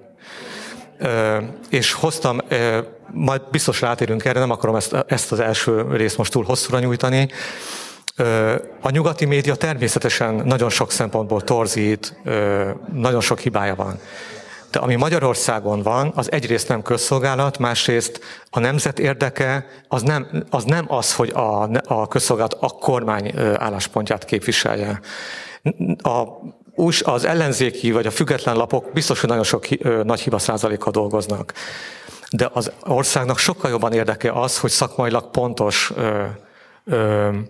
újságírói termékek kerüljenek elő. Ez a haza érdeke, és A haza, tudom, hogy a haza nem lett ellenzékben, de a haza most ellenzékben van.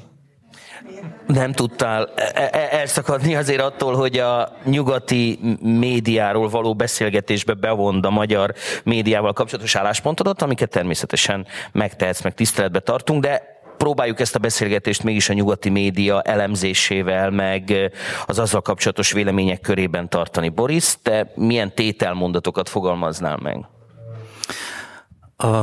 A média nyugaton és itthon válságban van, ez egy dupla válság. Az első, a bizniszmodell nem működik, ez egy üzleti válság, nincs pénz. Azért, mert az olvasó nem fizet, inkább az interneten szeretne olvasni a híreket, de már nem hajlandó fizetni érte.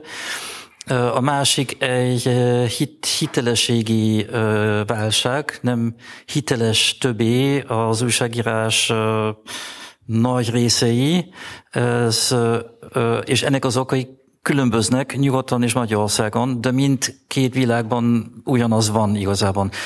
Itthon tudjuk, miért van, volt a diktatúra, aztán, ahol az előző panelben nagyon jól leírtak, volt a diktatúrából jött baloldali sajtó, aztán jött egy ellenmozgalom, és egy konzervatív barát sajtóvilágot építették fel, de az olvasó tudja, hogy a sajtó kommunizmus alatt hazudozott, tudja, hogy a sajtó balliberális túlsúly fázisában hazudozott, és feltételezi, hogy a konzervatív sajtó is hazudozik, és azért mindent is olvassák, mert képen akarnak lenni.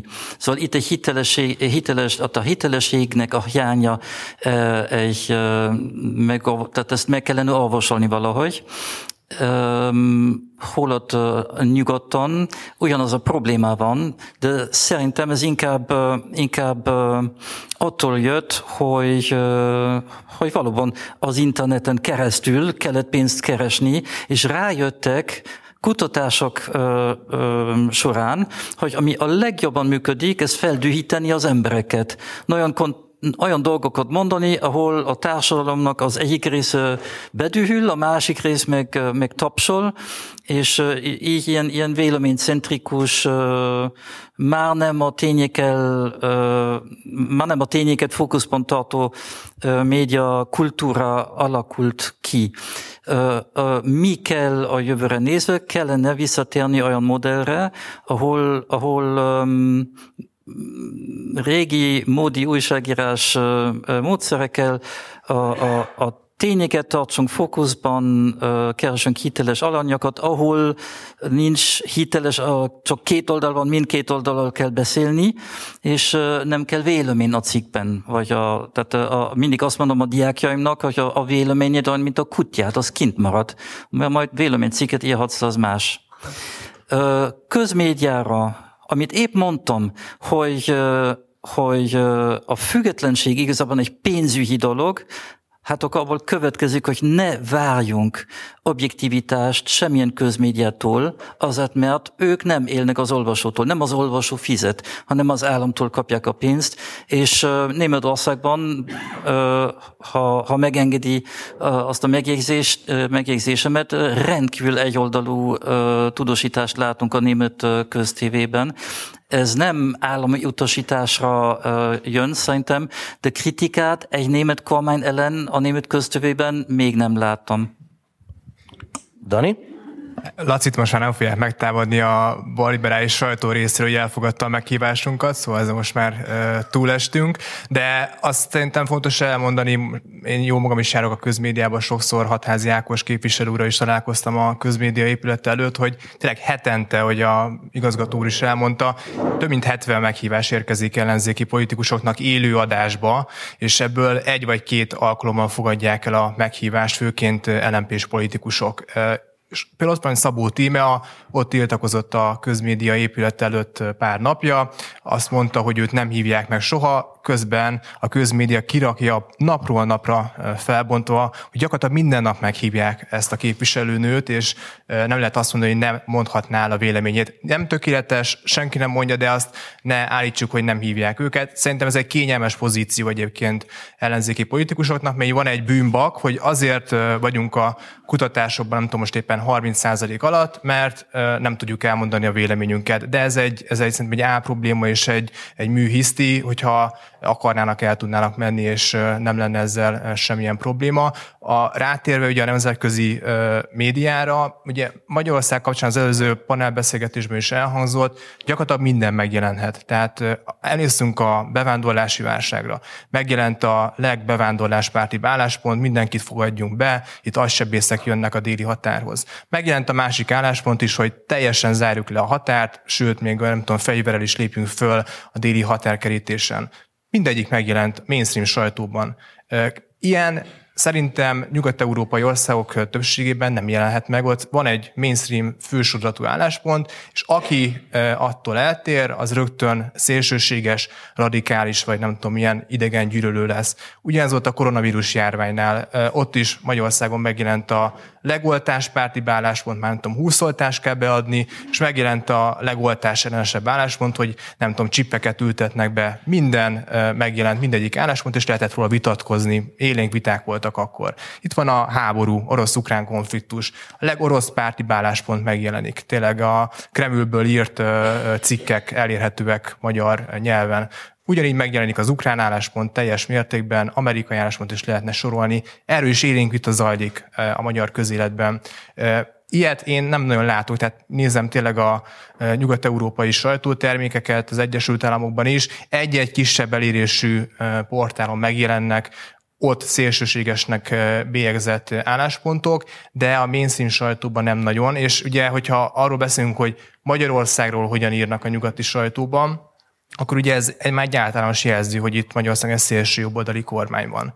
Miért mondják ezt? Azért, mert az az álláspont, amit megjelenik, az náluk, tehát az ő saját hazai belpolitikai vagy médiaterükben tényleg egy ilyen marginalizálódott a politikai fősodron kívüli véleménynek számít. Olaszországban választás, hát ott is Meloni már minden volt, tehát már nem tudom, milyen jelzőket aggattak az új olasz miniszterelnökre, miközben én nem látom azt, hogy Olaszországban tombolna az antiszemitizmus vagy rasszizmus. Tehát ezt látom, ugye, amiről a miniszterelnök is beszélt a 2014-es Tusnád-fürdői beszédében.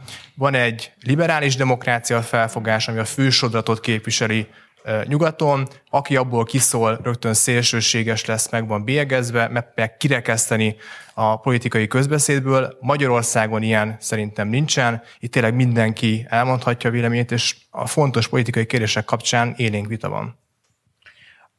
Szerintem azt egyikőtök sem tagadta, még Laci álláspontjából is ez világlott ki számomra, hogy Magyarországon sajtószabadság van, és szólásszabadság van, mindenki elmondhatja a véleményét. De ugyanakkor meg a beszélgetés, vagy az itt elhangzottakból, meg az előzőben is elhangzottakból, azért az érezhető, hogy érzünk itt mi Magyarországon, a nyugati médiában egyfajta kettős mércét velünk szemben, Magyarországgal szemben. Azok a sajtótermékek külföldön, amelyek nem szimpatizálnak a magyar politikai folyamatokkal, a magyar politikai berendezkedéssel, mindazzal, ami történik a most már 10 éve a magyar politikában, azok a saját, azok olyan támadásokat intéznek Magyarország ellen, a magyar politikai berendezkedés ellen, amelyek sokszor méltatlanok. Ezek nem politikai befolyásoltságból érkeznek a külföldi médiában? Dehogy nem, gondolom én, vagy legalábbis, ha jól értettem a ti szavaitokat, ti is így gondoljátok.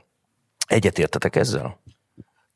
Pontosan mi a kérdése? Tehát, hogy a médiatámadásoknak van-e politikai befolyásoltsága? Így van. Pontosan ez a kérdés. Miért ne lenne egyébként? Tehát egy kinti média, ha mondjuk legalább proforma független, miért ne tehetné föl politikailag azt a kérdést, hogy Magyarország például milyen érdekes, hogy egy ilyen nagyon furcsa kétfrontos harcot vív, tehát Brüsszel az ellenség, miközben például az ország miniszterelnöke teljesen nyíltan törleszkedik Putyinhoz, meg a kínai rezsimhez, ami szerintem nem vélemény, hanem tényálladék.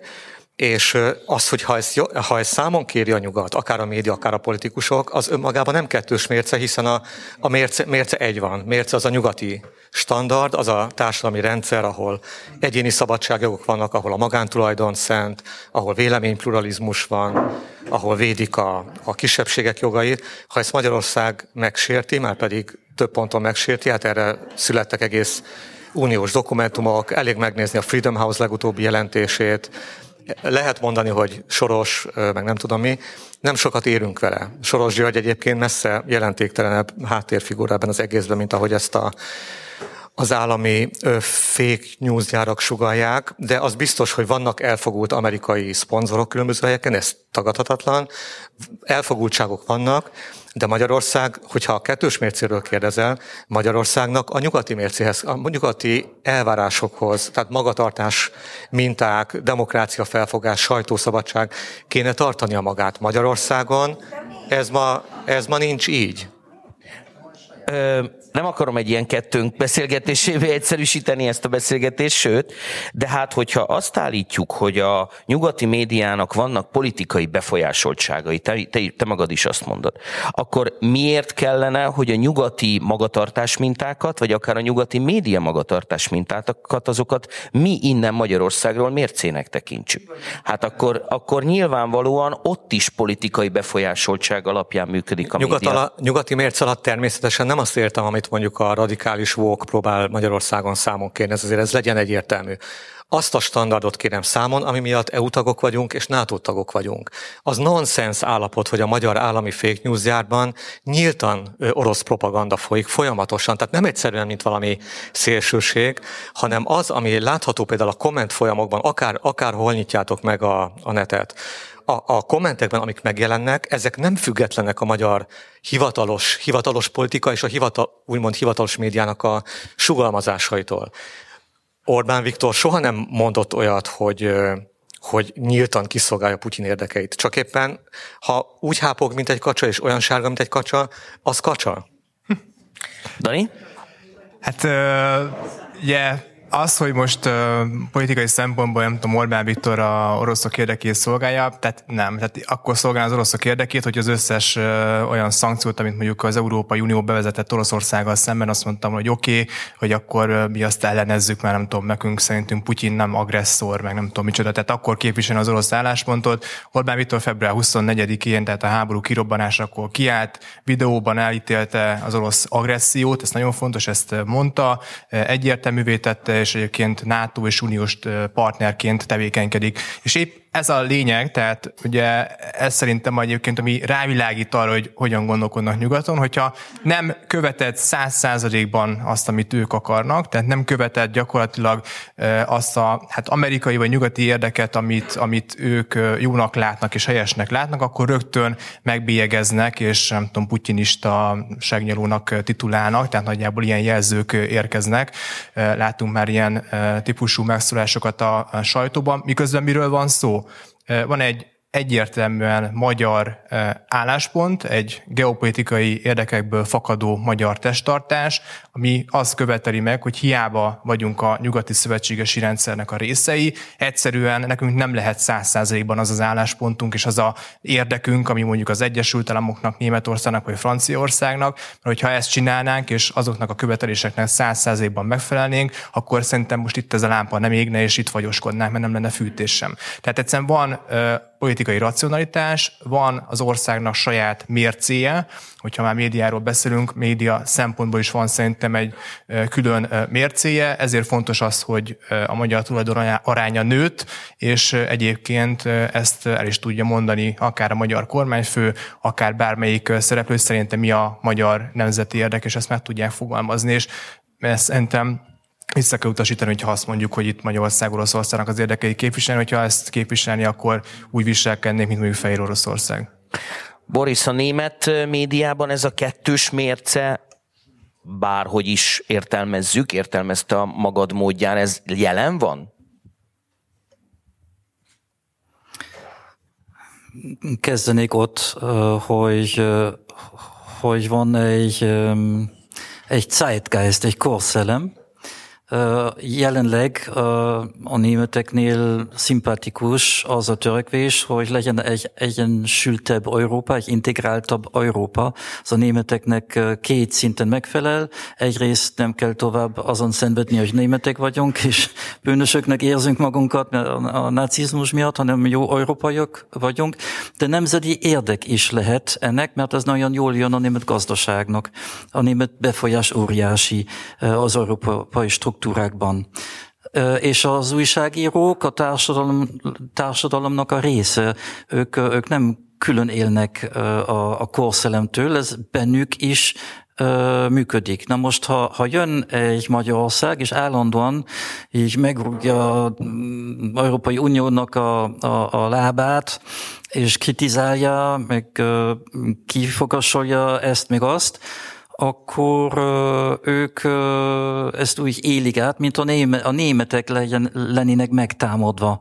Szóval az biztos, hogy a magyarok és a magyar politika az nagyon rossz, nagyon gonosz, mert hogy lehet ezek az értékek ellen kritikát fogalmazni. És jelenleg az ukrán háború az indok, az a kapocs, ami arra szolgál, hogy egyre szorosabban nőjön össze az európai struktúra. Szerintem itt ez a lényeg, amikor nagyon heves kritikát olvasunk a német médiumokban. Egy dolgot szeretném még hangsúlyozni, persze, hogy kettős mérce van mindkét oldalról, amikor mi beszélünk a német médiáról, és fordítva, kell, hogy kettős mérce legyen, mivel nem értünk egymásnak a nyelvet, ugyanazokat a szavakat használunk, de teljesen más tartalmuk van.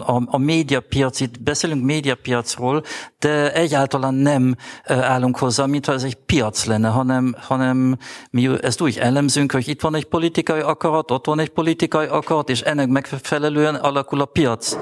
A nyugati felfogás szerint a piac miatt alakulnak a tulajdonosi struktúrák. Tehát a társadalomban van egy igény, egy konzervatív sajtóra, meg egy baloldali sajtóra, akkor lesznek olyan azok a vállalkozók, akik azzal pénzt fognak tudni keresni. És a nyugati felfogás szerint így hosszú távra, ha a média szabadság van, kialakul olyan piac, ami a társadalomnak a tükre. Az a fő kérdés, hogy ez az elv, az a teória, az valóban működik-e, a piac tényleg csinálja ezt. Németországban lehet ezt kritizálni, de itt az biztos, hogy nem történt Magyarországon, és pont ezért, gondolom legalább pont ezért történt az, hogy politikai akarat alapján kialakult egy konzervatív média oldal. Laci? Nem is tudnék ezzel jobban egyet érteni. Az nagyon fontos szempont, amit szerintem Boris most előhozott, hogy itt a piac gyakorlatilag társadalmi igényeket tükröz vissza, azt árazza be. A piac kéne, hogy döntsön ezekről a kérdésekről, akár a média megosztottság. Magyarországon minimálisan se beszéltünk erre, vagy csak elenyésző szempont. Hogyha megnézzük akár a reklámtorta eloszlását, az egész, hogy mi történt az állami hirdetés, ugye a magyar média fokozottan ki van téve az állami hirdetéseknek. Pillanat, hogy csak azért nem megszakítani akartlak, de mégis, ugye tele van ma már a magyar médiapiac, és az internetes médiapiacról beszélek természetesen, olyan eszközökkel és olyan módszerekkel, amikor ezek az internetes szájtok előfizetőket gyűjtenek. A 444, a HVG, a 24.hu sorra indítja azokat a szolgáltatásait. Nem mondhatjuk azt, hogy nincsen meg a módja arra a magyar médiatermékeknek, hogy közvetlenül az olvasóiktól keressenek pénzt. Ebben teljesen igazad van, és én nem is mondanék például olyat emiatt, hogy nincs Magyarországon sajtószabadság, ezt így ebben a formában nem lehet kijelenteni, nyilvánvalóan.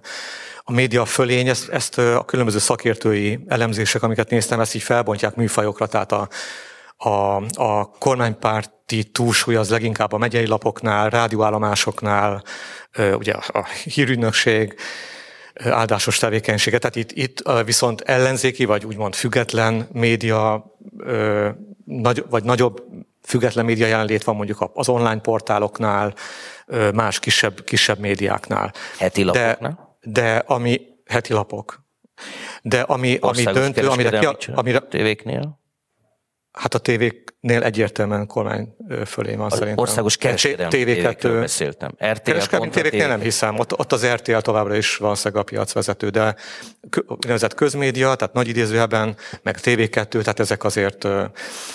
De még egyszer erre a kettős mércére, tehát ne szakadjunk azért elettől a dologtól. Hol lehetséges az, hogy mondjuk, mint ami megtörtént a TV2-ben, hogy választások előtt az ismert műsorvezetők kijelentik, hogy ők kire fognak szavazni, ez teljesen véletlen az ország miniszterelnöke, majd néhány hónap múlva bírálják Ursula von der Leyent, amiért egyébként ebben joggal bírálják, mert az olasz választások előtt 2 nappal beszólt az olaszoknak, hogy kire szavazzanak.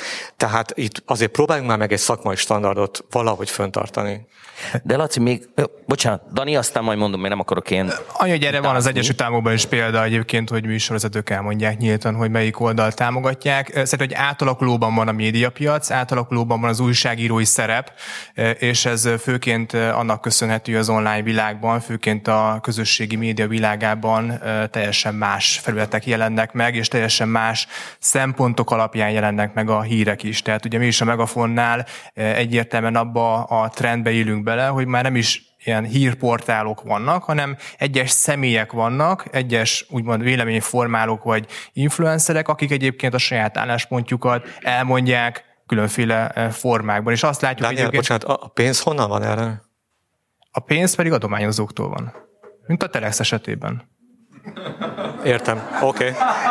Ugyanaz. Ugyanannyit tudom. Gondolom egytől egyik magánadományozók. Adományozók keretében. Annyit tudunk ezekről az adományozókról, mint a Telex adományozóiról, vagy a 4 adományozóiról, vagy bármelyik egyébként balliberális oldalhoz köthető adományozók. Értelemszerűen ezek sok esetben nem akarják felfedni azt, hogy kik ők, mert akkor politikai támadásoknak a célkeresztjébe kerülnek. Nem mondta meg, hogy ő... Nem, okay. Alapjogokért központtól nem kap senki, tehát ez egy álhír.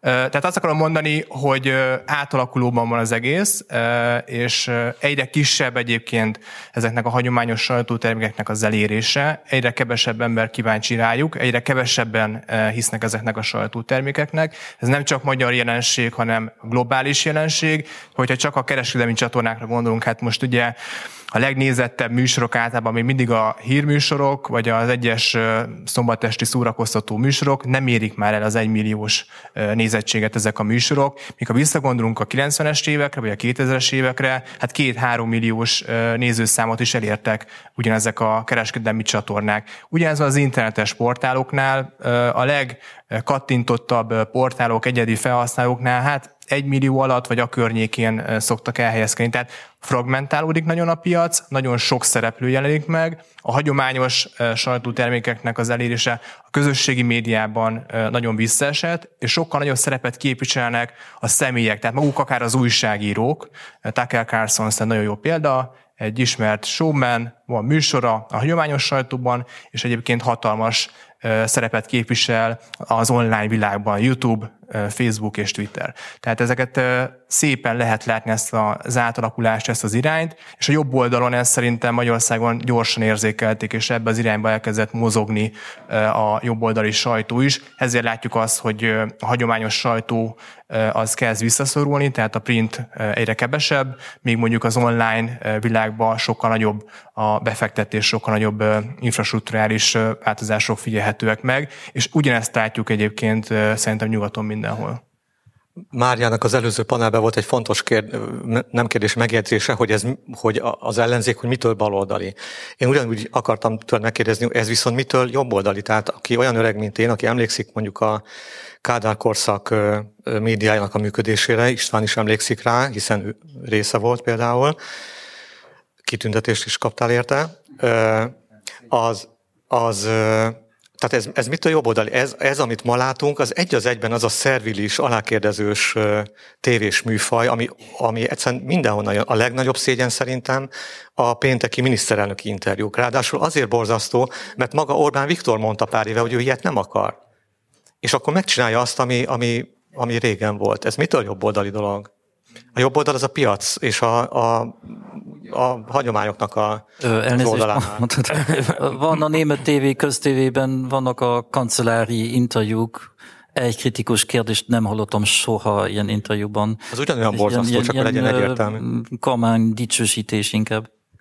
De azt akarom mondani, hogy szerintem attól jobboldali, hogy nemzeti alapon gondolkodik, tehát én szerintem egy nagyon jó dolog egyébként, hogy az elmúlt időszakoknak a krízis helyzeteiben, válsághelyzeteiben sikerült egyébként a közvéleményben azt az álláspontot erősíteni és megtartani, ami egyébként Magyarországnak egy jó, fontos szempontja volt, és egyébként hasznára vált Magyarországnak. A bevándorlásra gondolok, hát emlékszem rá, 2015-ben Orbán Viktor azt mondta, hogy rossz a bevándorlás, mert nőni fog a bűnözésnek a mértéke az európai országokban. Nyugat-európai sajtó és egyébként a magyarországi lerakatai azt mondták, hogy ez rasszista, xenofób, idegengyűlölő minden.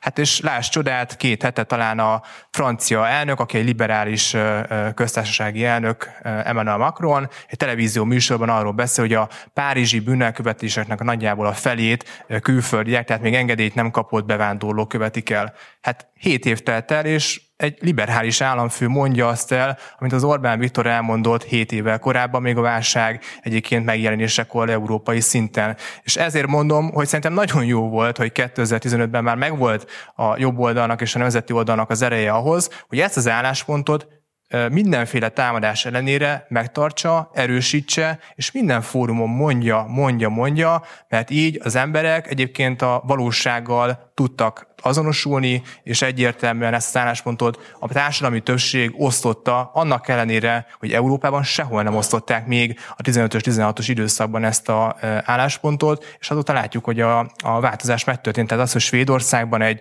bevándorlásra kritikus kormány kerül hatalomra, azt 2015-ben el sem tudtuk volna képzelni. Most meg már ez megtörténik, és szerintem most egyébként, hogyha orosz-ukrán háború szóhoztad, ugyanez fog történni, szankciók kapcsán ugyanez fog történni, látjuk a mérésekben, hogy szépen az európai országokban a lakosságnak az álláspontja változik, alakul át, egyre többen mondják azt, hogy rosszak a szankciók, Olaszországban, Görögországban már a magyarhoz hasonló álláspontot osztják az emberek, ez szépen a politikai szintjére is majd szerintem át fog transformálódni, és ott is megjelenik.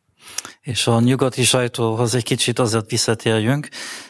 Nagyon érdekes, hogy manapság, ha nézünk a német médiát, legalább nem az Süddeutsche Zeitungot, vagy a Spiegelt mondjuk, akkor nagyon változott a szempont a migrációra nézve. Pontosan azokat írnak ők most, mint amit a magyar kormány mondott annak idején 2015-ben. Teljesen változott a helyzet. Ami nem történik, az az, hogy akkor esetleg valaki azt írná, hogy pont úgy, ahogy Orbán mondta 2015-ben, az nem történik. Megtörtént egy kísérlet arra. Ralf Schuller, nagyon tekintélyes kollégája a Bild Zeitungnak, a berlini irodának a vezetője, bár most kilépett, próbált egy ilyen véleménycikket írni, hogy de azért Orbán volt az, aki 2015-ben ezeket mondta, és akkor a főszerkesztőség ezt kihúzta, azzal az indokkal, hogy jó, de ez így kontroverz. És így maradt végül a cikk. Tehát nagyon fontos, hogy a nyugati médium pont azért, mert magának dolgozik, szeretne azt a látszatot kelteni, hogy ő a megmondó médium. Ő megmondja, senki más nem mondja. Ha változik az álláspontja 100%-osan, ez nem azért van, mert valaki mondta előtte, hanem ugyanazok az emberek, akik 5 évvel ezelőtt azt mondták, hogy A, most azt mondják, hogy B, de semmi kétség, hogy ők a B-nek a tulajdonosai. Nem az a helyzet van, hogy akkor, hogyha egy médium kritikus Orbán Viktorral, az ő kormányával, a magyar kormányzati politikával, akkor az európai, az demokratikus, az plurális, és az összes szép jelzőt el lehet mondani, és abban a pillanatban, hogyha nem feltétlenül csak kritikusan, hanem akár érdeklődve, tájékoztatást kérve, megértve a folyamatokat fordul ehhez, akár közvetlenül a miniszterelnökhöz vagy a kormányhoz, akkor abban a pillanatban őt a nyugati mérce szerint el kell ítélni. Nem ez látszik a nyugati médiumokban? Provokatív a kérdés, de kíváncsi vagyok a véleményetekre.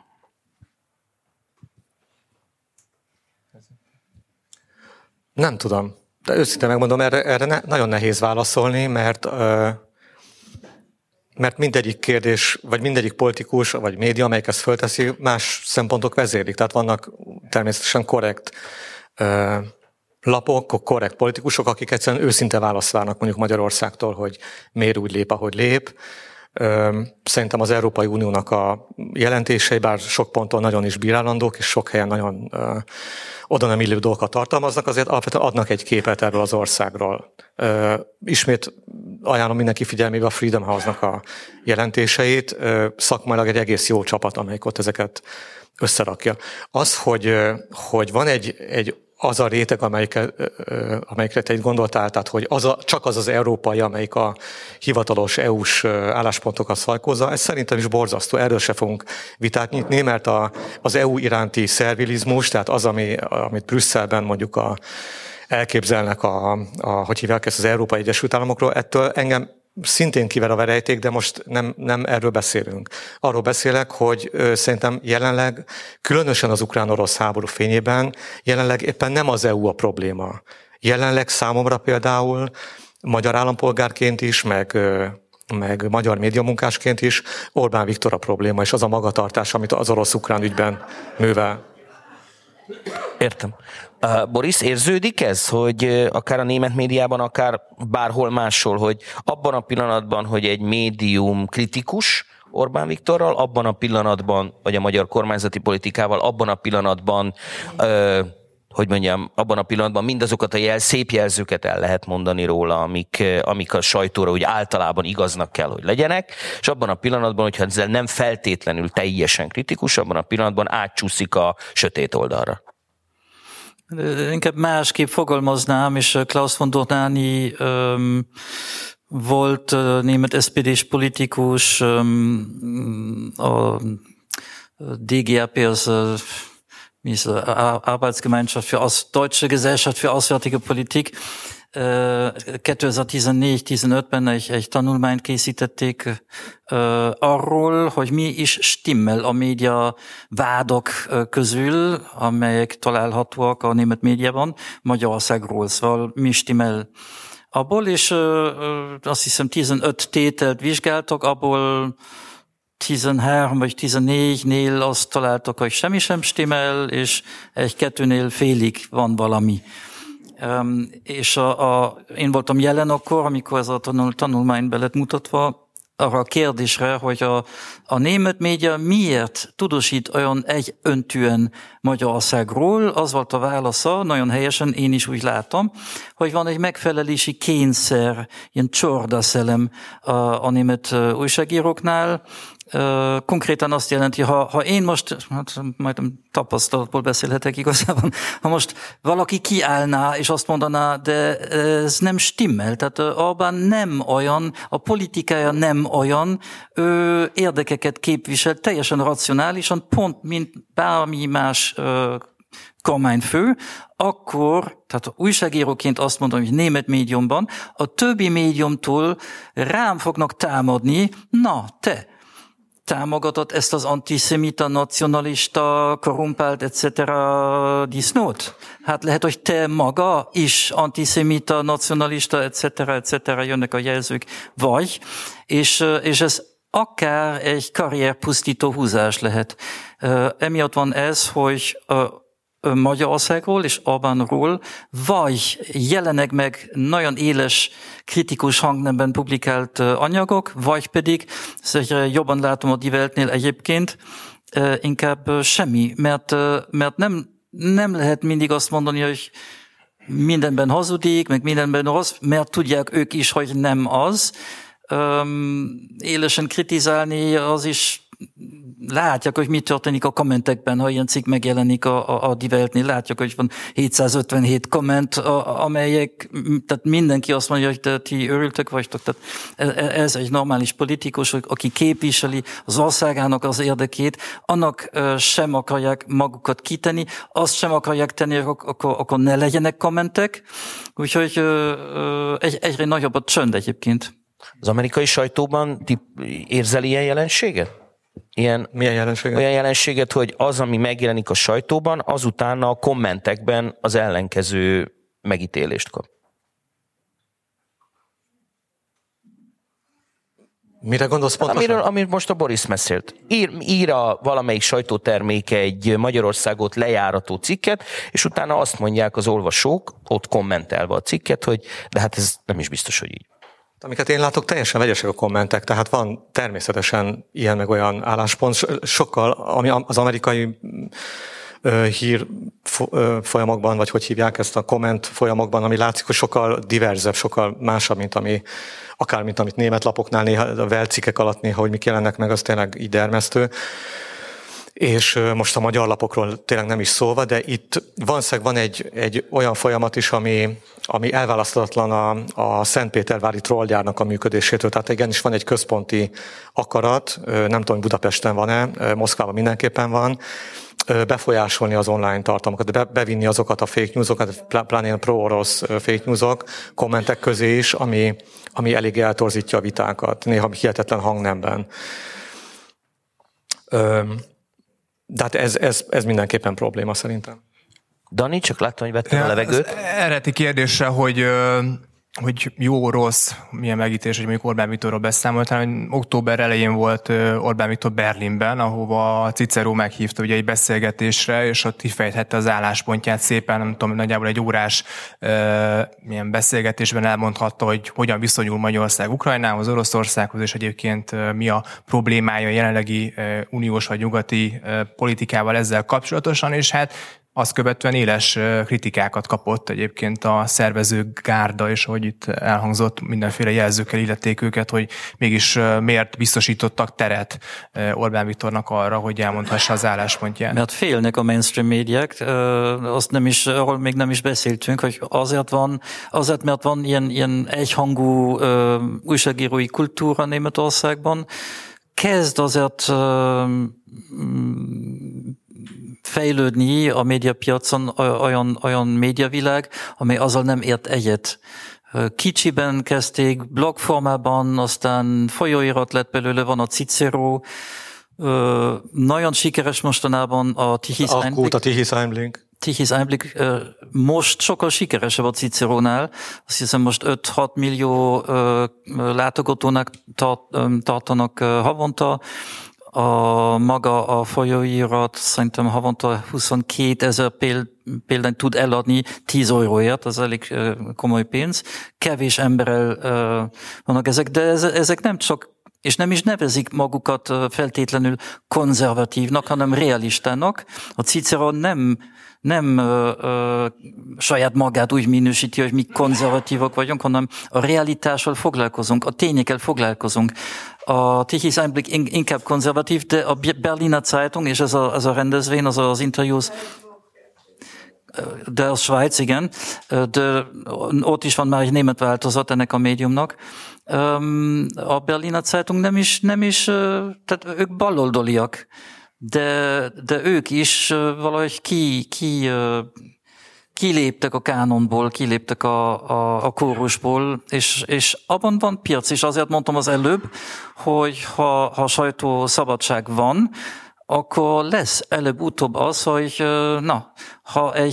a publikumnak egy része nincs kiszolgálva a médiapiacon, akkor van ott egy űr, egy igény, és egy média vállalkozó tud ebbe belépni és pénzt keresni, és lesz egy olyan médium.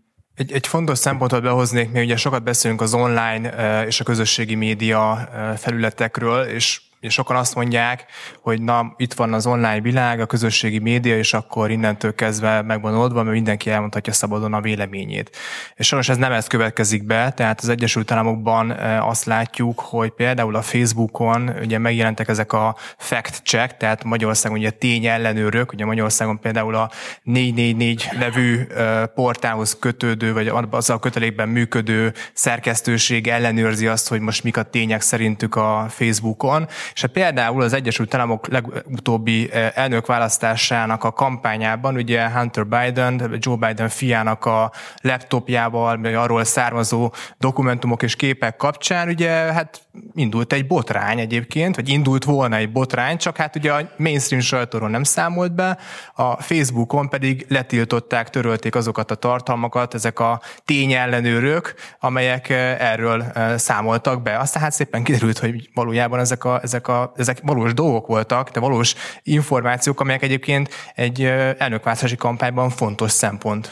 Ez olyannyira így van egyébként, amit mondasz, hogy amerikai, meg német lapokban is mostanában egy teljesen meglepő látni olyan cikkeket, hogy nem ezzel a címet, de kb. Abban a hangnemben, hogy bocs, tévedtünk. Tehát amerikai labban is láttam arról kritikus véleménycikket, hogy ugye a szőnyeg alá söpörték a Hunter Bidennek ezt a minősítetlen laptopügyét, és német lapokban pedig különösen érdekes például a Covid ügyben, meg oltásügyben látni ezeket a Spiegelben is egyébként, amit külön érdekes, mert hogy a Spiegel én még emlékszem rá, egy liberális heti lap volt, és teljesen radikalizálódott balra. De még például ott is megjelent több cikk arról, hogy nem volt helyes részünkről kiközösíteni az oltatlanokat, hiszen egy csomó tudományos meglátás azóta változott erről. Oké, utólag, tehát szerintem Donald Trumpnak az most kevés, hogy azt mondjuk, hogy bocs, tévedtünk, mert elveszítette a választást. Lehet, hogy mondjuk erről beszámolnak, nagy esélye elmondanak, akkor lehet, hogy Joe Bidennek az esélye ugye nagyon szólított, és mondtam, most egy hét telt el, még mindig nem tudjuk, hogy mi a végeredmény. A elnökválasztásnál is nagyjából hasonló volt, tehát ott is másfél hétig vártunk, hogy eldőljön, hogy akkor most ki lesz az Egyesült Államoknak az elnöke. Szerintem megfordíthatta volna mondjuk, hogyha erről beszámolnak mondjuk a mainstream sajtóban, vagy legalább a Facebookon ezt lehessen közölni. És ez egyébként továbbra is működik, tehát ugye sokat foglalkozom a Facebookkal, és például angol tartalmakat, vagy például kifejezetten Joe Bidenről szóló tartalmakat oszt meg az ember. Most egyik kedvenc példám az elmúlt időszakból volt ez a felvétel, ahol ugye súgógépről olvasott Joe Biden, és akkor felolvasta azt hisz, hogy repeat the line, tehát ismételd meg ugye a sort. Ezt kitettem, hogy tessék, hát Joe Biden már milyen kellemetlen helyzetbe hozta magát, mert nem tud különbséget tenni ott egy súgógép, és nem tud különbséget tenni az utasítás között, meg a felolvasandó szöveg között. Egy nap sem telt el, a Facebooknak a tény ellenőrei azonnal lecsaptak a videóra, nem csak nálam, mindenhol, minden magyarországi Facebook oldalnál, és törölték ezt a videót, mert azt mondják, hogy a Fehérháznak a hivatalos közlése szerint így akarta felolvasni Joe Biden, tehát ez is egyébként bele volt rakva a szövegébe. És innentől kezdve nincsen semmi fellebbezési jog, semmi, ez a Fehérház így mondta, akkor onnantól kezdve az a tény, és akkor ezzel kell szembesülni a Facebookon. És Magyarországon még abban a szerencsében vagyunk, hogy ezek a tényellenőrök nem alakítottak ki olyan nagy hálózatot, vagy Facebooknak a ellenőrei sem alakítottak ki akkora hálózatot, hogy ilyen direktbe lecsapjanak az egyes tartalmakra, de most már építik ki ezt is. Tehát Magyarországon is erre kell készülni a következő választási kampányban, hogy el fognak tűnni különféle tartalmak, például a baloldalról kellemetlen ügyek, mert azt mondják, hogy ez még nem bizonyított.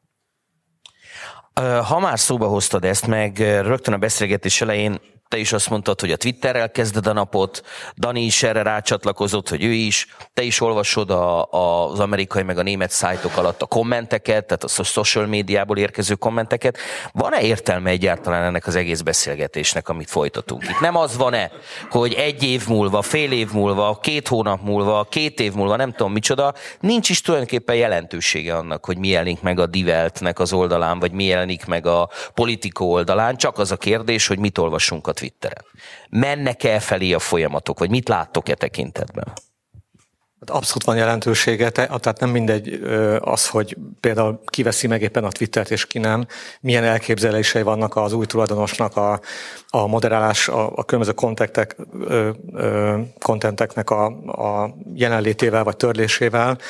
És például, hogyha most a Twitternél maradunk, hát Elon Musk, amióta megvette a céget, igen, zavarosan kommunikál erről, tehát egyrészt találkozott például az Anti-Defamation League-nek a vezetőivel, akik elmondták neki, hogy valamit tegyen meg azért, hogy a Twitteren igen jelentős antiszemita úszítást azért ne tekintse feltétlenül a szólásszabadság részének. Azt mondta, hogy oké, majd megjelentek újabb ilyen elképesztő tartalmak. És egy csomó tartalom, hogy hívják ezt, ilyen tartalom igazgatót vagy szerkesztőt el is küldött a nagyszámú elbocsátási hullámban. Tehát, de alapvetően teljesen támogatom, személy szerint teljesen támogatom Muskot, és azt, hogy meg kell szűnnie a kettős mércének, meg kell szűnnie annak, hogy a Facebookról meg a Twitterről leszedik a konzervatív tartalmakat, csak azért, mert egy adott véleményt képviselnek, és legyen maximális a szólásszabadság. Speciál az uszítást, meg a gyűlöletkeltést, azt én se tartom ennek a részének egyébként. és ez, tehát itt van egy köztes zóna, ami egy nagyon érzékeny terület a közösségi médiában. Ez szerintem akár Musknak, akár általam is egyébként borzasztónak tartott Facebookos fact-checkereknek ezt mélegelniük kell. Én személy szerint még, hogyha itt a konferencia keretében mondhatok valamit, én azt tartanám igazán jónak, hogyha például itt ülne velünk a panelban speciál mondjuk az MTV-a részéről a Németh Zsolt nevű általán nem ismert kolléga, Pitbull a beceneve, és elmondaná azt, hogy milyen mértékben függ az, amit ők kiadnak, attól, amit a kormányzati sajtósok, a Rogánféle hivatal, a miniszterelnök sajtósa lediktál nekik. Tehát amíg ilyen állapotok vannak Magyarországon, addig mi tök jól elbeszélgetünk, és szerintem egyet is értünk egy csomó mindenben, szólásszabadság, Twitter, stb. Ügyben, de ez, ami nálunk van, az nem tudok rá jó, tehát ez nem állapot, és ez nem is sajtó valójában. Szívesen meghívjuk egy következő beszélgetésre Németh Zsoltot, bár azt add meg nekünk, hogy mi szervezzük meg ezeket a beszélgetéseket. Természetesen. De természetesen. Én ismerem Németh Zsoltot egyébként személyesen is. Szerintem biztos eljön szívesen egy ilyen beszélgetésre. Boris, mit gondolsz a Twitter ügyről? Ja, ha holnap kikapcsolják a Twittert, meg a Facebookot, meg esetleg a Google-t, akkor nem fog számítani, és mi áll a Die Weltben, meg a New York Times-ban, etc. Mert nem fogja senki sem látni. Tehát ezek amplifikátorok, nagyon komplex hate-love relationship a hagyományos média és a szociális média között. A Google demonstrálta Ausztráliában, hogy mi történne, ha most tényleg egyszerűen leállítaná ezeket az újságokat. Ausztráliában tehát senki sem látja, és nincs pénzük többé. Úgyhogy... Ez egy komplex viszonyrendszer, viszont hatalmas befolyása van ezeknek az algoritmusoknak, ezek a tech cégeknek befolyásolják. Tehát néztünk a Hunter Biden esetében, hogy egyszerűen mindegy, hogy a New York Post valóban jött azzal a sztorival, ki lett kapcsolva a fiókja a Twitteren, a Facebookon, nem lehetett ezt olvasni az interneten. A kérdés talán az, hogy egyre fontosabb valóban, hogy az újságíró egy márka legyen. A szerkesztőségek már úgy vásárolják be az újságírókat, hogy legalább egy több 10 000 fős követőtáborral rendelkeznek. Ezeket erősítik, felépítik, és úgy jönnek a klikkek, és a sok klik után jön esetleg a digitális előfizetés is. Azért akarom előfizető lenni a Die Weltnek, mert XY újságíró ott publikál. Hosszú távra valóban az a kérdés, hogy ez így rendben van, de ez egy ilyen újságírónak, akinek több 100 000 követője van, kellene ki a Die Welt egyáltalán? Hát tudna menni a Substackre, és akkor magánemberként kér egy évi előfizetést, $5 vagy $10. Vannak ilyen újságírók, Glenn Greenwald például, és nagyon jó pénzt lehet vele keresni, és nem függünk senkitől. Dani? Ugye erről beszéltem én is, hogy kampányban nagyon jól lehetett ezt látni például, hogy mindenféle névvel ellátott hírportálokat behirdettek mondjuk ellenzéki oldalról, ami nekik ugye tetszett.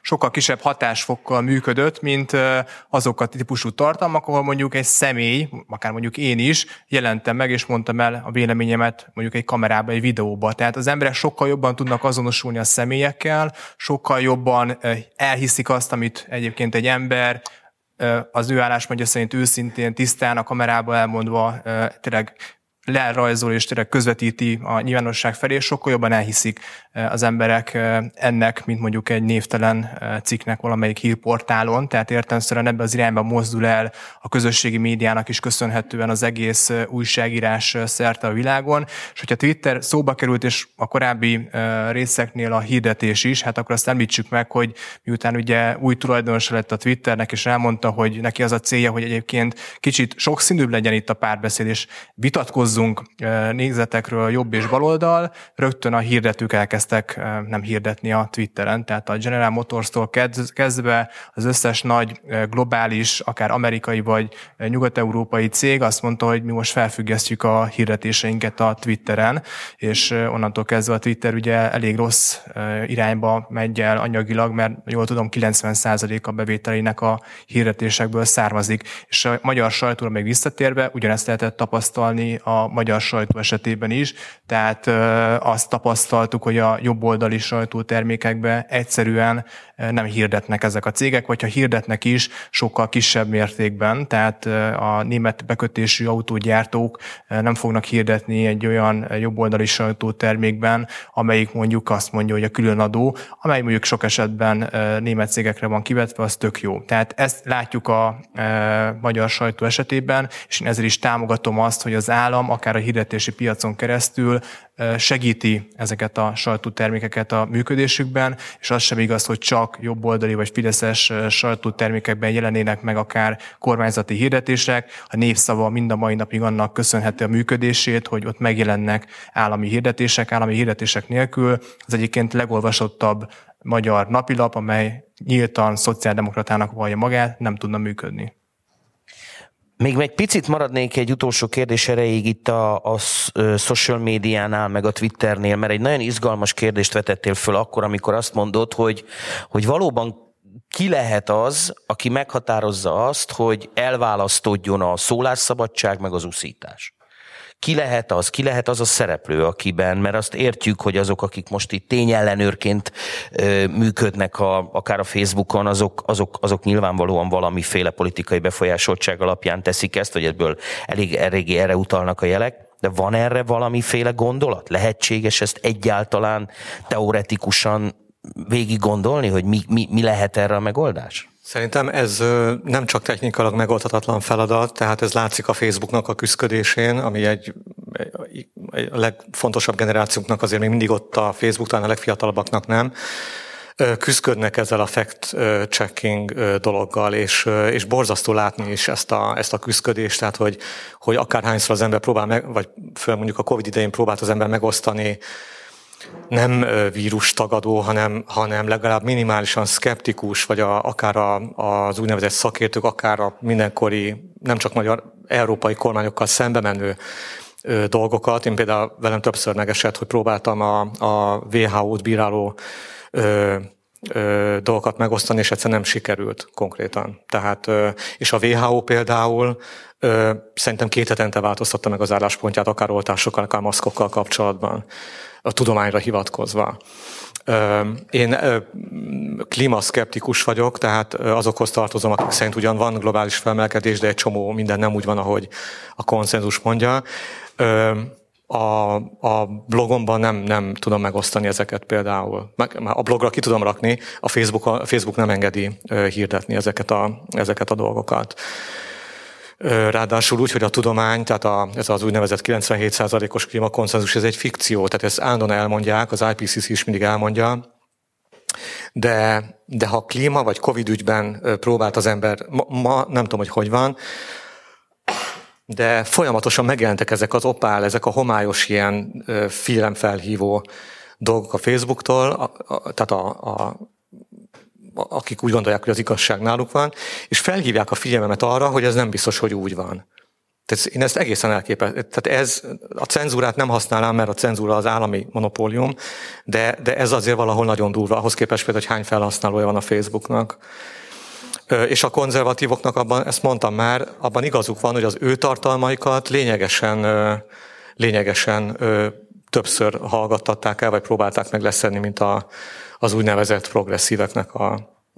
Van még egy példa, amit itt érdemes előhozni, hogy a Facebookkal kapcsolatos, hogy pár évvel ezelőtt egy izraeli jogvédő szervezet, amelyik folyamatosan jelezte Zuckerbergnek, hogy szedje már le a palesztin uszító oldalakat a Facebookról, létrehoztak 2 oldalt.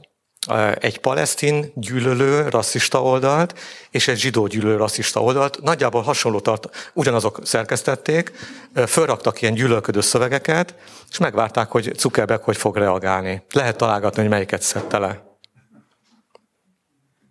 A palesztin propaganda maradhatott. Boris? Egy anekdotával kezdek.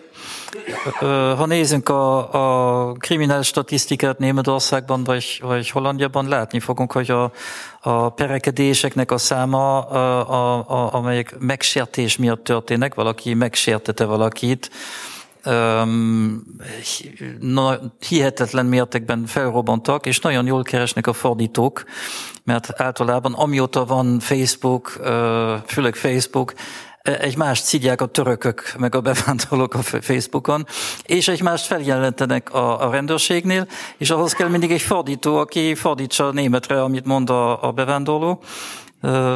Egyszer írtam egy cikket róla, aztán még egyet kértek, mert az olyan jól ment, aztán panaszkodott a nagykövetség, a német nagykövetség, vagy mindegy. Szóval, ha komolyan veszünk ezeket a problémákat, akkor mi kell, hogy legyen, ami nem szabad offline, ez ne legyen szabad online sem, nagyon egyszerű, nem valami magáncég döntse el, hogy mi szabad és mi nem szabad, tehát ott érvényben legyen az, amit mond a törvénykönyv, ha viszont ezeket tényleg kezelni akarunk bíróságok előtt, akkor összedől a rendszer, nincs annyi ügyvéd, nincs annyi bíró, nincs annyi fordító.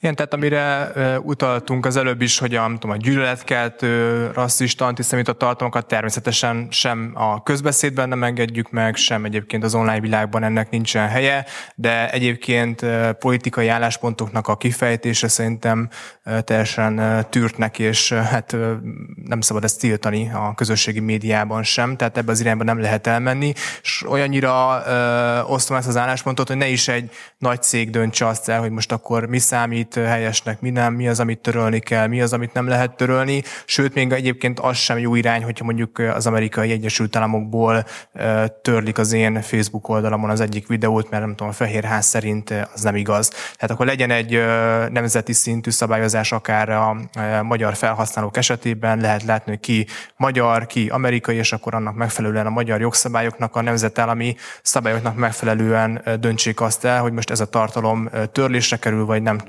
törlésre. Tehát szerintem ebbe az irányba kéne elmenni. Ez egy hiú ábránd, tehát itt legfeljebb arra lehet számítani, hogy uniós szinten lesz majd egy ilyen típusú szabályozás. Csak kérdés, hogy az uniós döntéshozók is milyen irányba fogják ezt elvinni. Nekem az a várakozásom, hogy az európai parlamenti vitákat elnézve ebben a témakörben, hogy akkor a jobboldali tartalmak még inkább törlésre vagy elnyomásra kerülnek a közösségi médiában, és így látom, már lejárt az időnk, de még egy történetet itt a végére, hogy miért is jó mégis a közösségi média. Hát ugye nyugati sajtóról beszélünk, engem nem is olyan régen felhívott az egyik ismert nyugati sajtótermék, hogy adjak interjút.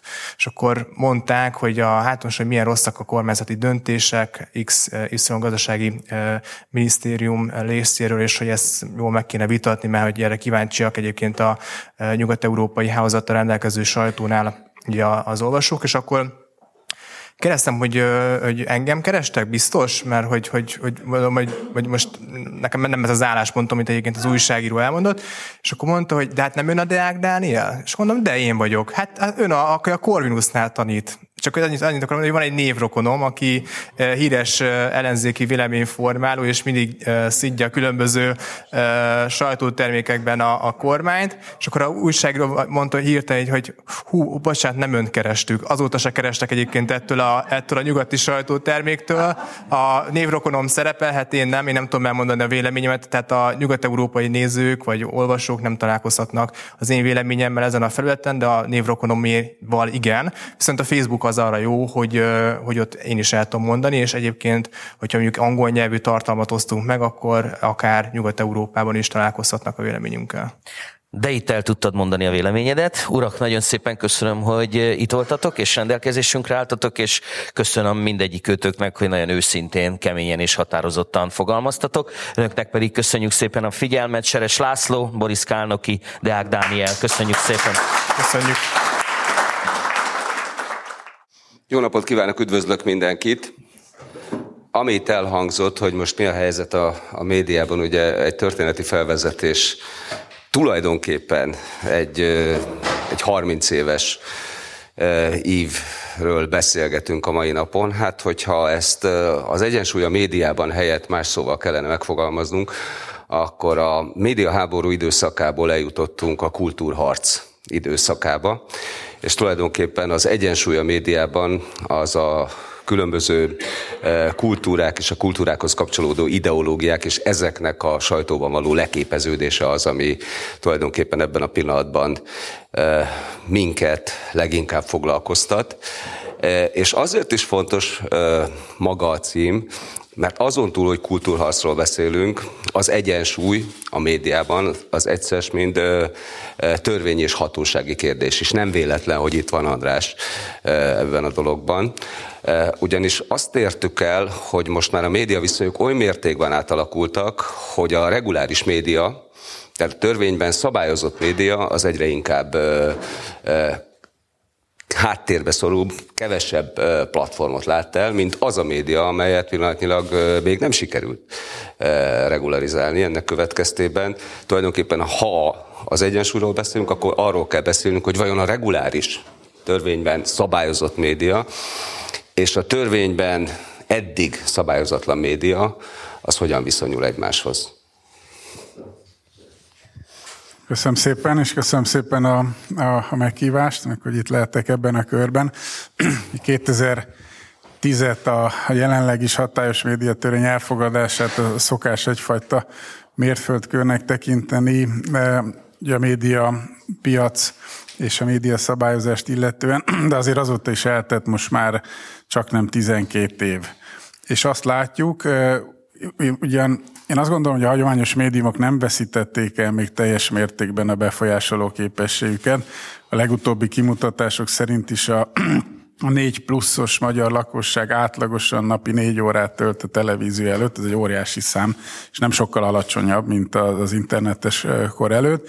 De a tendencia nyilván az, hogy az internet az főleg generációs okokból is, de egyre markánsabban megjelenik a nyilvánosságban, és egyre nagyobb ereje van. Az úgynevezett reklámtortából ma már az online az többet kap, mint a hagyományos médiumok, tehát a hagyományos médiumok gazdasági alapjai is kezdenek mondjuk úgy, hogy visszahúzódni. De hiába próbálta meg 2010-ben a médiatörvény, meg az azt megelőző a 96-os úgynevezett hagyományos médiumokat szabályozni, elsősorban televíziókat, rádiókat. Ugye azt látjuk elsősorban a televíziós piacon, hogy az Európai Uniós csatlakozás nyomán a magyar országra sugárzó magyar nyelvű televízió csatornák végül is egy ügyes csukló mozdulattal ki tudják vonni magukat a joghatóság alól. Ez az országos televíziók döntő többségére ma igaz. Tehát föláll egy ember Bukarestben, vagy Luxemburgban, vagy Prágában, és tesz egy nyilatkozatot, hogy én szerkeztem a XY csatornának a műsorát, nem is Budapestről, nem is a Róna utcából, vagy nem is Nagytétényből szerkesztik. Ez nyilván az uniós szabályozás lehetővé teszi, és ezzel a mozdulattal gyakorlatilag a magyar szabályozás alól ezek a csatornák kivonják magukat, ami nem lenne akkora baj, hiszen az európai szabályozások máshol is nagyban hasonlítanak a magyarra, csak hát egy román, egy luxemburgi, egy cseh médiahatóság nyilván nem tesz nagy erőfeszítéseket, ott az adott országban nem is fogható magyar nyelvi csatornák felügyeletére. Ennek például gyermekvédelmi szabályok felügyeletekor van igazán nagy jelentősége. A másik, ami tendenciaszerűen már 2010-ben is látható volt, de igazából az azt követő években ért el hozzánk, vagy érte el a magyar társadalmat, hogy nem csak a hagyományos médiumok online leképeződései a fontosak, hanem ezeknél már sokkal fontosabbá váltak az online platformok és más online tartalomszolgáltatások, videómegosztó, streaming és így tovább. Most ezekre vonatkozóan egy Magyarország, de bármely más Európai Uniós tagállam önállóan hatékony szabályozást nem igen, vagy csak bizonyos részkérdések tekintetében tud alkotni.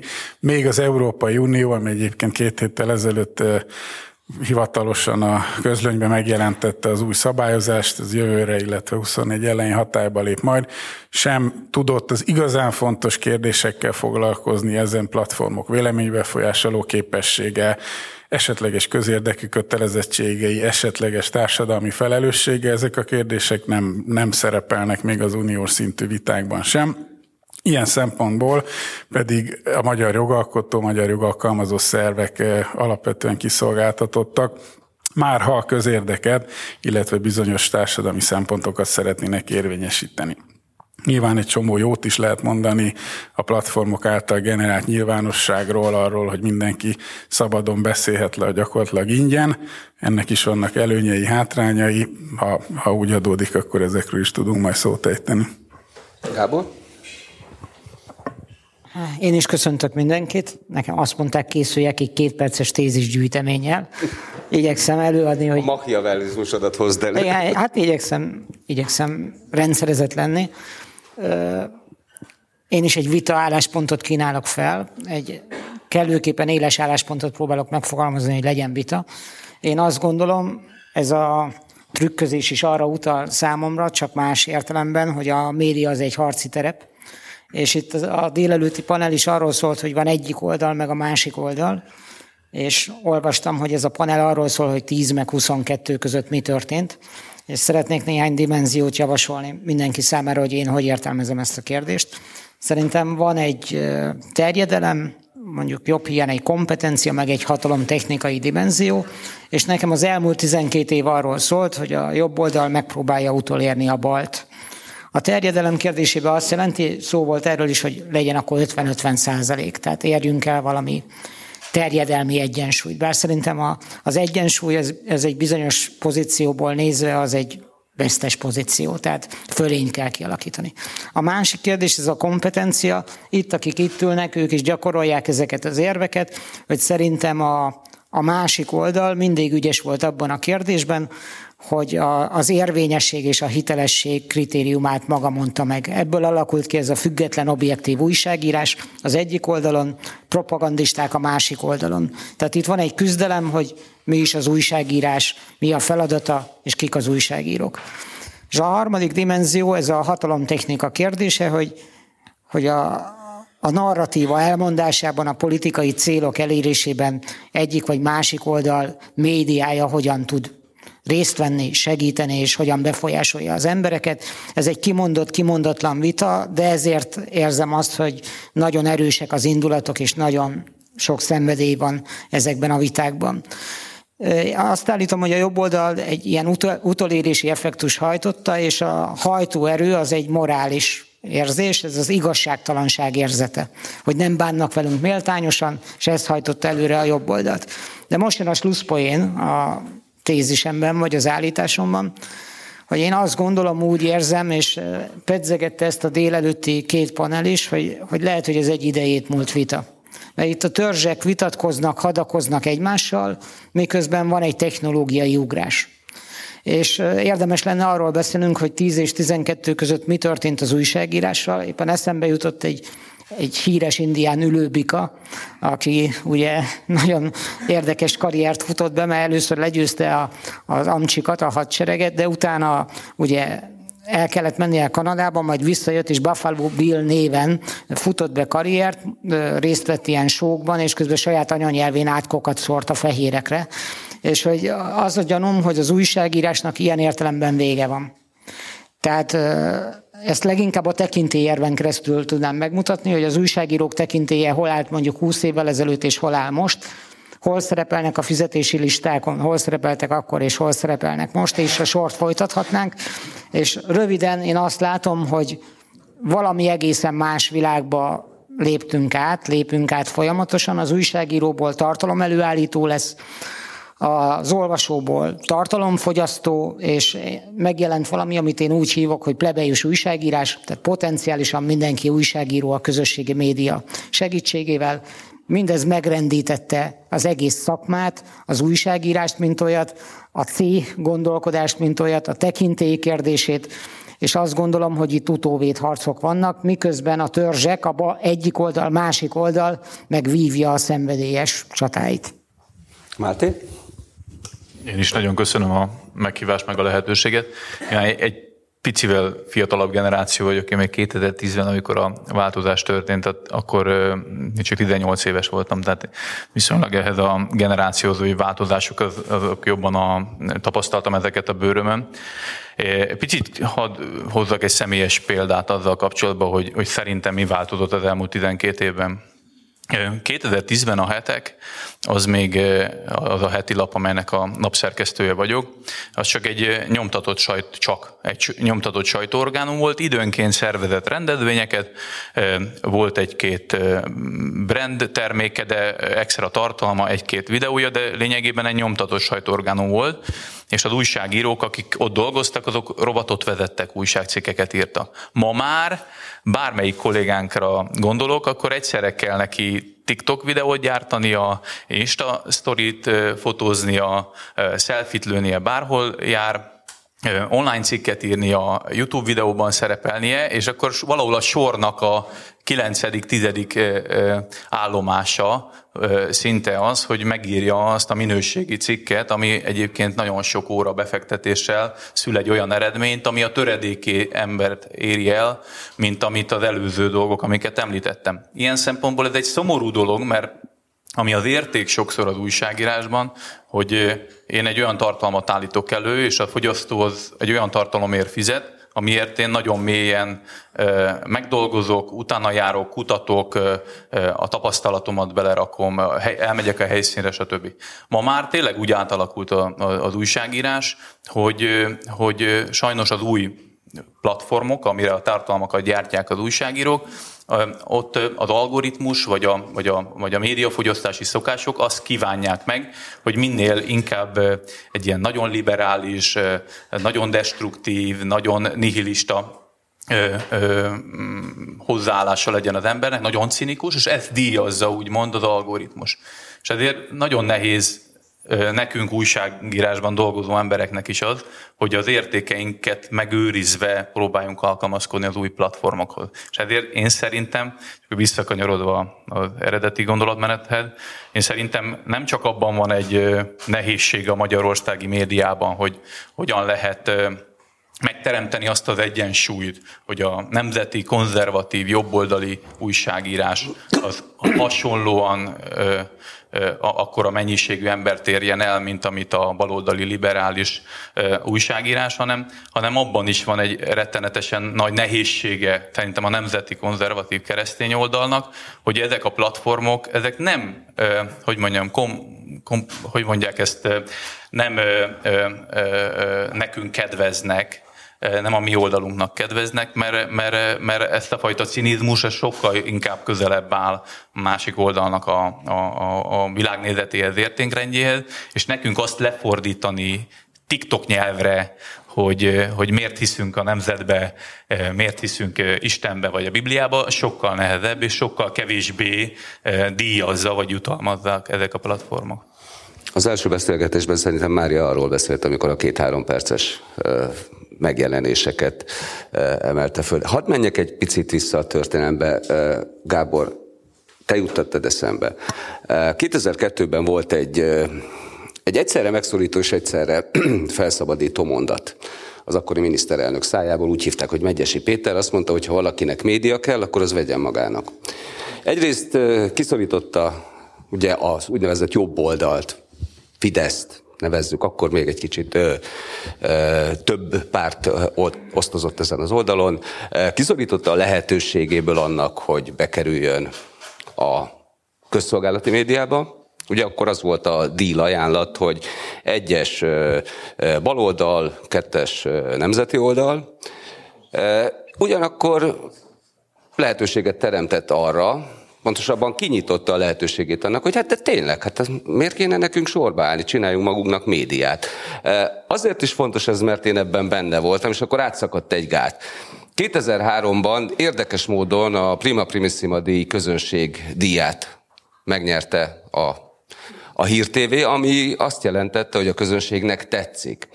Aztán volt egy kisebb törés, aminek a következménye viszont az Echo TV elindulása lett, és innentől kezdve gyakorlatilag átszakadt valami Magyarországon.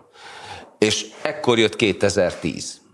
ugye 2006 őszének egyenes következményeképpen, és akkor kezdett átalakulni a magyar média, illetve kezdett kiegyenlítődni a magyar média, és ebben neked tökéletesen igazad van, Gábor, amikor már nem a hagyományos típusú média volt az, ami fontos volt. Tehát most tökéletesen igaza van a Gábornak akkor, amikor azt mondja, hogy olyan vitát folytatunk, ami idejét múlt, de mégsem az. Mégsem az, mert igenis, ahogy András mondtad, a nézői szokások azok lassan változnak, és ráadásul a tradicionális médiumok azok, ha nem is a napi fogyasztás állandó részévé váltak, ellentétben ugye az online felületekkel és az online tartalmakkal, ugyanakkor viszont, hogy is mondjam, programmá, eseményé váltak egyes műsoroknak a fogyasztása. Erre szerintem, hadd reklámozzam egy kicsit magunkat, kiváló példa az M5-nek az Ez itt a kérdés című műsor, amelyik valóban, tehát annak a premierje, a televíziós bemutatója, az nagyon sok embernek már programmá vált. Tehát van egyfajta fogyasztási szokás átalakulás, ugyanakkor viszont mégiscsak fontos az, amit mi tradicionális médiának hívunk. András. És fontos, hogy ti hogyan, hát hogy is mondjam, szabályozzátok ezt a törvények által is. Annak végrehajtásával. Nagyon örülök, hogy előjött ez az idézet, de attól tartok, hogy ez nem Megyesi Péter eredeti gondolata, mert nekem vannak eltett újságcikkeim a 90-es évek első feléből, amikor ugyanez volt a szlogen. De akkor még Antal József, Kónya Imre, Csurka István, ilyenek kormánypárti politikusok. Az ősbűnt kereshetjük 86-ban, 89-ben, ez igaz? Nem, ugye a médiának megtörtént, nem akarom ismételni itt az előttünk lévőket, de ugye a furcsa privatizáció után, rendszerváltás, médiaháború, és gyakorlatilag akkor jött ez a szlogán, hogy a média szabad, hát most éppen külföldi tulajdonossal kezében, akik éppen nem nyúltak hozzá egy szerkesztőséghez sem, hát éppen a köztársasági elnök nem hajlandó kinevezni tévé, meg rádióelnököket, hát ez most ez van, és akinek média kell, vegyen magának. Olyanok is mondták ezt, akik aztán 2010 után a jobboldali média világban találták meg az újabb feladatukat egyébként. Szerintem igaza van Gábornak, aztán már remélem mond olyat is, amivel lehet vitatkozni,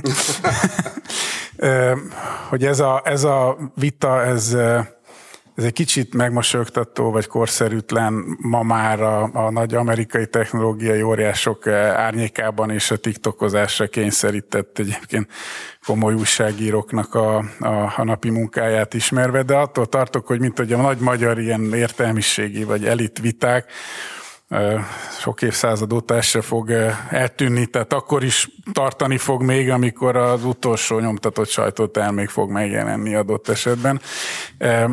És ennek az egyik oka az, hogy soha nem tettük tisztába a fogalmainkat, soha nem lettek ezek igazából megnyugtatóan kibeszélve. 2 héttel ezelőtt járt nálunk az Európai Parlament Kulturális Bizottsága, független média esélyeiről kérdezősködtek. A függetlenség alatt ők a ottani tankönyvszerű függetlenséget értik, ami azért a legritkább esetben valósul meg egy médiapiac egészén egy adott országban, vagy jelentős részében. És amikor egy rövid történeti bevezetőt tartottam nekik rendszerváltástól kezdve, hogy nálunk ennek a kialakulási esélyei miért voltak egészen minimálisak, és hogy az a delegáció, akiket ők függetlennek neveztek, és aznap délelőtt beszélgettek velük, ők egyébként miért nem tartoznak szerintem ebbe a körbe. Végülis arra jöttem, hogy teljesen mindegy, hogy az ember mit mond, tehát alkalmatlan volt arra, hogy a majdani jelentés tartalmát a legminimálisabb mértékben befolyásom. Miközben ők ugyanúgy azt a média egyensúlyt kérik számon, szó a szóhasználatban, mint a 90-es évek első éveiben az MDFK-DNP-FKGP kormány képviselői, ami akkor egy szabadságellenes, borzalmas, retrográd és diktatórikus bűzt árasztó gondolat volt, ma pedig ugye Európa ezzel jön. Már egy egészen más technológiai környezetben, ahol egyébként hatósági eszközökkel, törvényi eszközökkel a mai médiát rabláncra verni gyakorlatilag lehetetlen is volna számos okból, és nem csak a technológia miatt.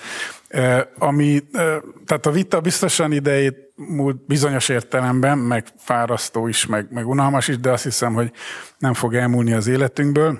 Ami viszont itt felmerült, az valóban mondhatjuk úgy, hogy vérfagyasztó, és hogyha abba gondolunk bele, hogy az újabb generációnak mi az információhoz, az ismerethez, a tudáshoz való hozzás, hogyan szereznek információt, milyen mélységű információt tudnak befogadni, és nem kell itt, hogy olyan generációs háborút hirdetni, elég, ha az ember a saját családjába végignéz a gyerekekem. Akkor ez egy nagyon, hogy mondjam, aggodalomra okot adó jövő is lehet.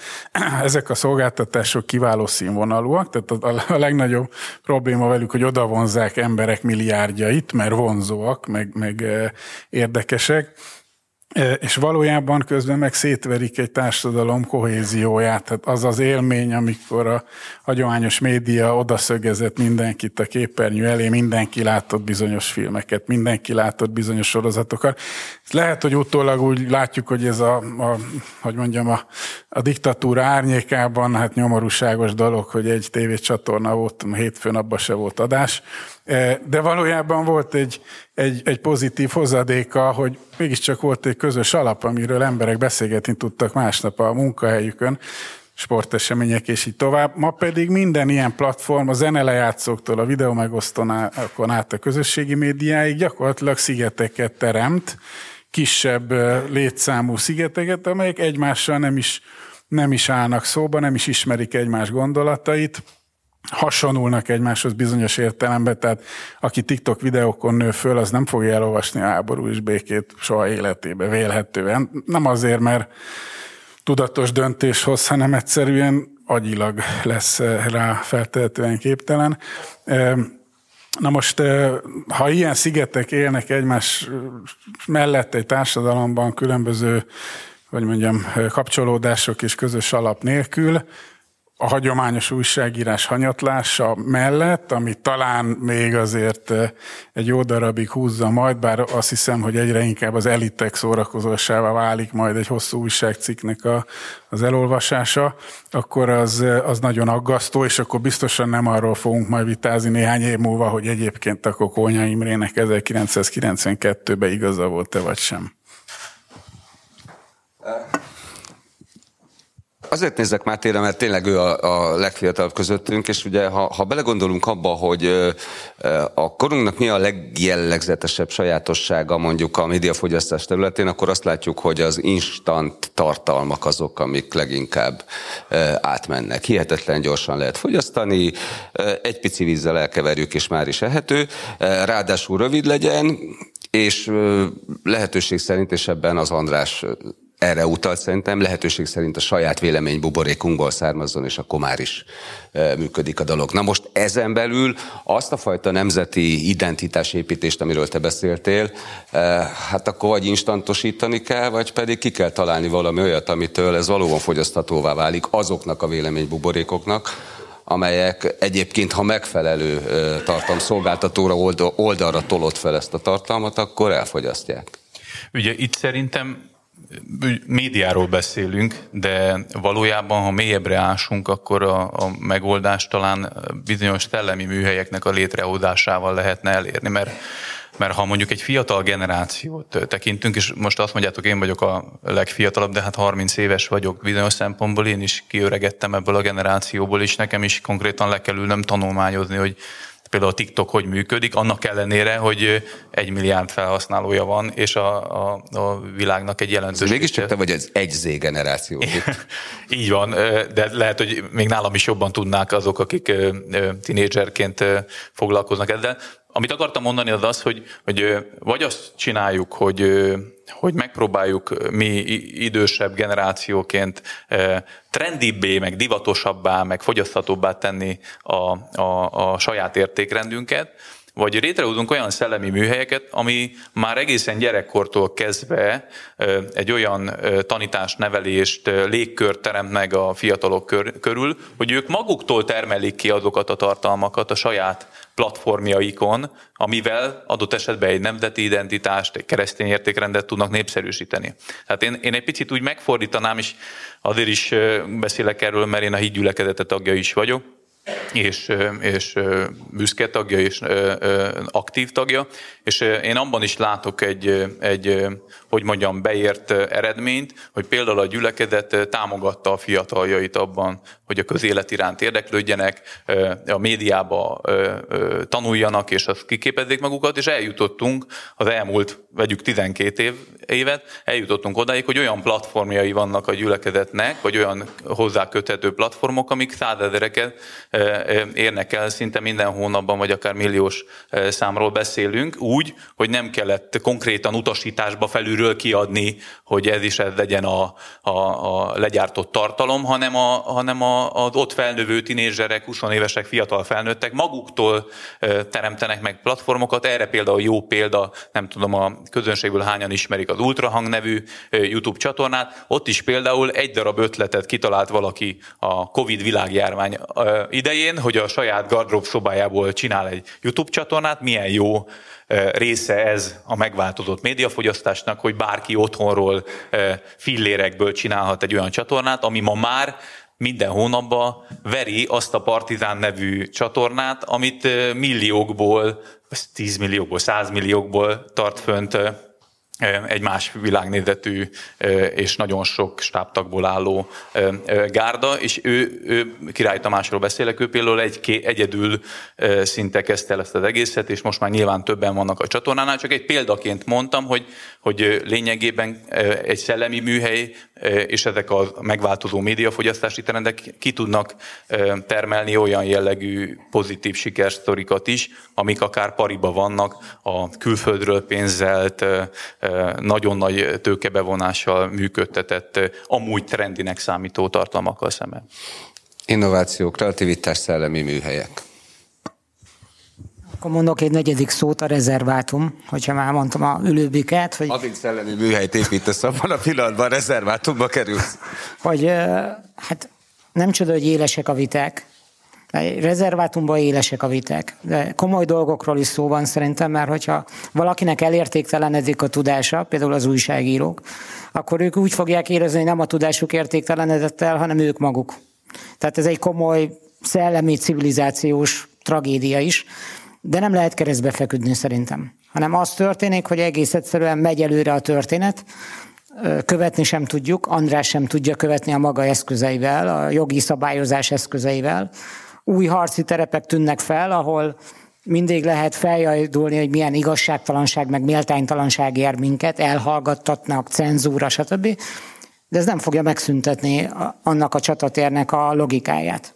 Tehát én azt tudom mondani, hogy nincs más történet, nincs más lehetőség, mint hogy ki kell ismerni az új harci terepeket, és ott azon a platformon, abban a logikában kell felvenni a küzdelmet, és ha jól értettem az eddigi érveket, akkor a hagyományos médiára is részben úgy tekintettek ti is, mint egy felület. Tehát egy felület, amelyen egy értékrend, egy elkötelezettség, egy hitvilág megjeleníthető, akkor mégsem annyira tragikus a helyzet, mert akkor az új csataterek is csak egy felületek. És én azt gondolom, hogy bár érzem, hogy a jobb oldalnak jól áll ez a mentalitás, hogy fel vagyunk háborodva, meg méltánytalanság ér minket, meg mindig igazságtalan a világ elrendezése, de hogy hát ez így marad. És ebbe bele kell törődni, de nem el kell fogadni. Tehát nem kell elfogadni, hanem egész egyszerűen fel kell venni a kesztyűt, és új terepeket kell nyitni. Gábor, mondtál egy nagyon fontos dolgot. A jobb oldalnak jól áll az, hogy meg van sértődve. De most pont nem arról van szó, hogy a jobb oldal van megsértődve, hanem a másik oldal van megsértődve. De szerintem ez egy régi vita. Tehát ahhoz a régi vitához tartozik, amit megpróbáltam az előbb leírni, hogy van egy ilyen terjedelmi dolog, hogy a jobb oldal megpróbálta terjedelembe utolérni a baloldalt, meg most úgy tűnik, mintha jobboldali média fölény lenne, legalábbis ha a baloldali lapokat olvasom, és akkor ebből gerjed egy feszültség. De ez a rezervátumban belüli vita. De közben elmegy mellettünk a világ. Új platformok jelennek meg, új gondolkodásmódokat tesz szükségesé, nem csak generációs aspektusba. Meg kell nézni, hogy a Facebook, amit már fiatalok alig-alig használnak, hogyan szerveződnek rajta csoportok, közösségek, hogyan szelektálnak a hírek között, hogyan hagyják figyelmen kívül a hagyományos tekintélybázisokat, a lapokat, és gyártanak le maguknak híreket, cikkeket, szövegeket. Egyébként a szöveg is halott ebben a platformon, hogy folytassam ezt a felsorolást. Tehát, hogy egész egyszerűen új világban vagyunk, de hogy én azt gondolom, hogy aki az új világ ellen megy, abból csak ilyen tragikus hős lesz, vagy mártír, vagy nem tudom mit, de nem tudja a világ folyását megfordítani. Ettől sokkal életre valóbb az a magatartás, hogy akkor menjünk oda, nézzük meg, hogy működik, és győzzünk ott is. Szerintem ez az életre való magatartás.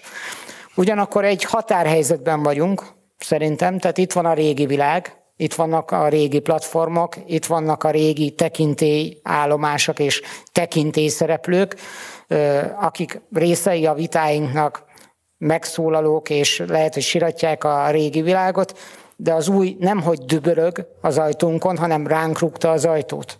Itt van bent, nem fog kimenni. És ez egy könyörtelen világ, de nem példanélkül álló, tehát az emberiség történelme teli van ilyen korszakhatárokkal. Ez azért érdekes, mert ugye történelmi pillanat volt a mai nap, egyébként életemben először néztem Facebookon konferenciát, tehát ezt a konferenciát Facebookon néztem meg, és végignéztem az összes beszélgetést, és miközben, amit elmondasz Gábor, az alapján maga az a kifejezés, vagy annak a kérdésnek a fölvetése is okafogyottá válik, hogy egyáltalán beszéljünk-e médiás egyensúlyról, hiszen tulajdonképpen egy olyan világban élünk, ahol teljesen más platformok és teljesen más tartalmak azok, amik viszik a prímet. Mindeközben egy előző beszélgetésben és általában a politikai kommunikációban folyamatosan a tradicionális médiáról van szó, folyamatosan arról van szó, hogy ki az, aki birtokolja a közszolgálati tévét, az RTL klubot, a TV2-t, stb. Lehetne sorolni, ATV-t, ti is kaptok, azért mostanában rendesen. Igen, hát Baranyi Krisztinát most ne hozzuk be. De azért jutott eszembe azonnal Baranyi Krisztina, mert egy előző beszélgetésben egy nagyon határozott minősítés már is elhangzott a közszolgálati médiával kapcsolatban, hogy fake news média. Tehát folyamatosan megy a minősítgetés, folyamatosan megy adott esetben az újságírónak, mint aktornak kizárása a rendszerből, és politikusok akarják megmondani azt, hogy ki az újságíró, de kizárólag abban a média szegmensben, ami a reguláris média szegmens. Ha mondhatok, vagy két dolgot ezzel kapcsolatban, csak két egyszerű mondatot. Az egyik, hogy szerintem a politika fel fog zárkózni a világhoz. Ennek a felzárkózásnak a jeleit látjuk. De mikor? Szerintem azért már megkezdődött a legvirulensebb politikai folyamatban, a kampányban tetten érhető az, hogy másképp közelítenek az új világhoz. Például, hogy akkor most nem akarlak megszakítani, például abban, hogy a 20 000 szavazatszámláló lement vidékre és felfedezte, hogy ott egyébként emberek is élnek, vagy pedig azt fedezték, hogy úristen, hogy ezek emberek? Melyikre gondolsz? Azért tettél fel ezzel nehéz kérdés, mert szerintem is van egy valóság. Tehát nem csak a közösségi médiában mutatott, meg átélt valóság van, de ez már szerintem más területeket is érint. A pszichológia, a társadalom, lélektan és egyéb határterületeket érinti ez a kérdés, és az is baj szerintem, ha a politika átesik a közösségi média valóságába és elhanyagolja az embereket, de nem a kampányról szeretnék beszélni. Tehát most elütném ezt a kérdésedet. A másik, amiért érdekes lehet, hogy mindig ezen rúgózunk, meg az András példája is erről szólt, hogy itt a függetlenséget kérték számon, azért mert sokkal egyszerűbb rámutatni a rezervátum füstjeleire. hogy azt mondják, hogy hát a hagyományos médiában nem érvényesül a függetlenség. Ők is tudják, hogy egy új médiavilágban élünk, ők is tudják, hogy a számon kérhetetlen, nem tudják ellenőrizni, a Facebook közösségi ellenőrzése, törvényes ellenőrzése hol tart, sehol nem tart. Mégis tulajdon, az Aleb András. Igen, mégis rámutatnak arra a füstjelre, mert ott lehet politikai hasznot elkönyvelni. Ezért. Tehát ott a politika logikája érvényesül, nem pedig az újkor logikája. De azt gondolom, és ez szerintem rossz hír a hagyományos politikafogyasztóknak, mert most médiafogyasztókról beszélünk, hogy a politika tartalma, szubstanciája is radikálisan át fog alakulni. Már átalakulásban van. Hogy rövidülnek le a politikusi beszédek? Van-e még értelme a szavaknak, a mondatoknak? Itt szerintem ami virulens volt, az a Trump-féle jelenség. De Trump nem kivételes eset, hanem egy szimptomája annak az új világnak, amiben a politika alakváltozása is tetten érhető lesz. Úgyhogy szerintem egy sor dolog meg fog változni, és egyenlőre loholunk utána, mi főleg, te lehet, hogy nem, akárhány év előnyel. Már nyújt is éppen olvasom a Háború és békét, hogy csak hogy visszautaljak, próbálok nem teljesen elsodródni. Annyi jutott még nekem eszembe, hogy említetted ugye Donald Trumpot, hogy meg eleve a közösségi média és a politika kapcsolatát vissza szokták vezetni Barack Obamának a 2008-as elnökválasztási győzelméhez, hogy mennyire hatékonyan használta föl közösségi platformokat, az új tájékozódási formákat.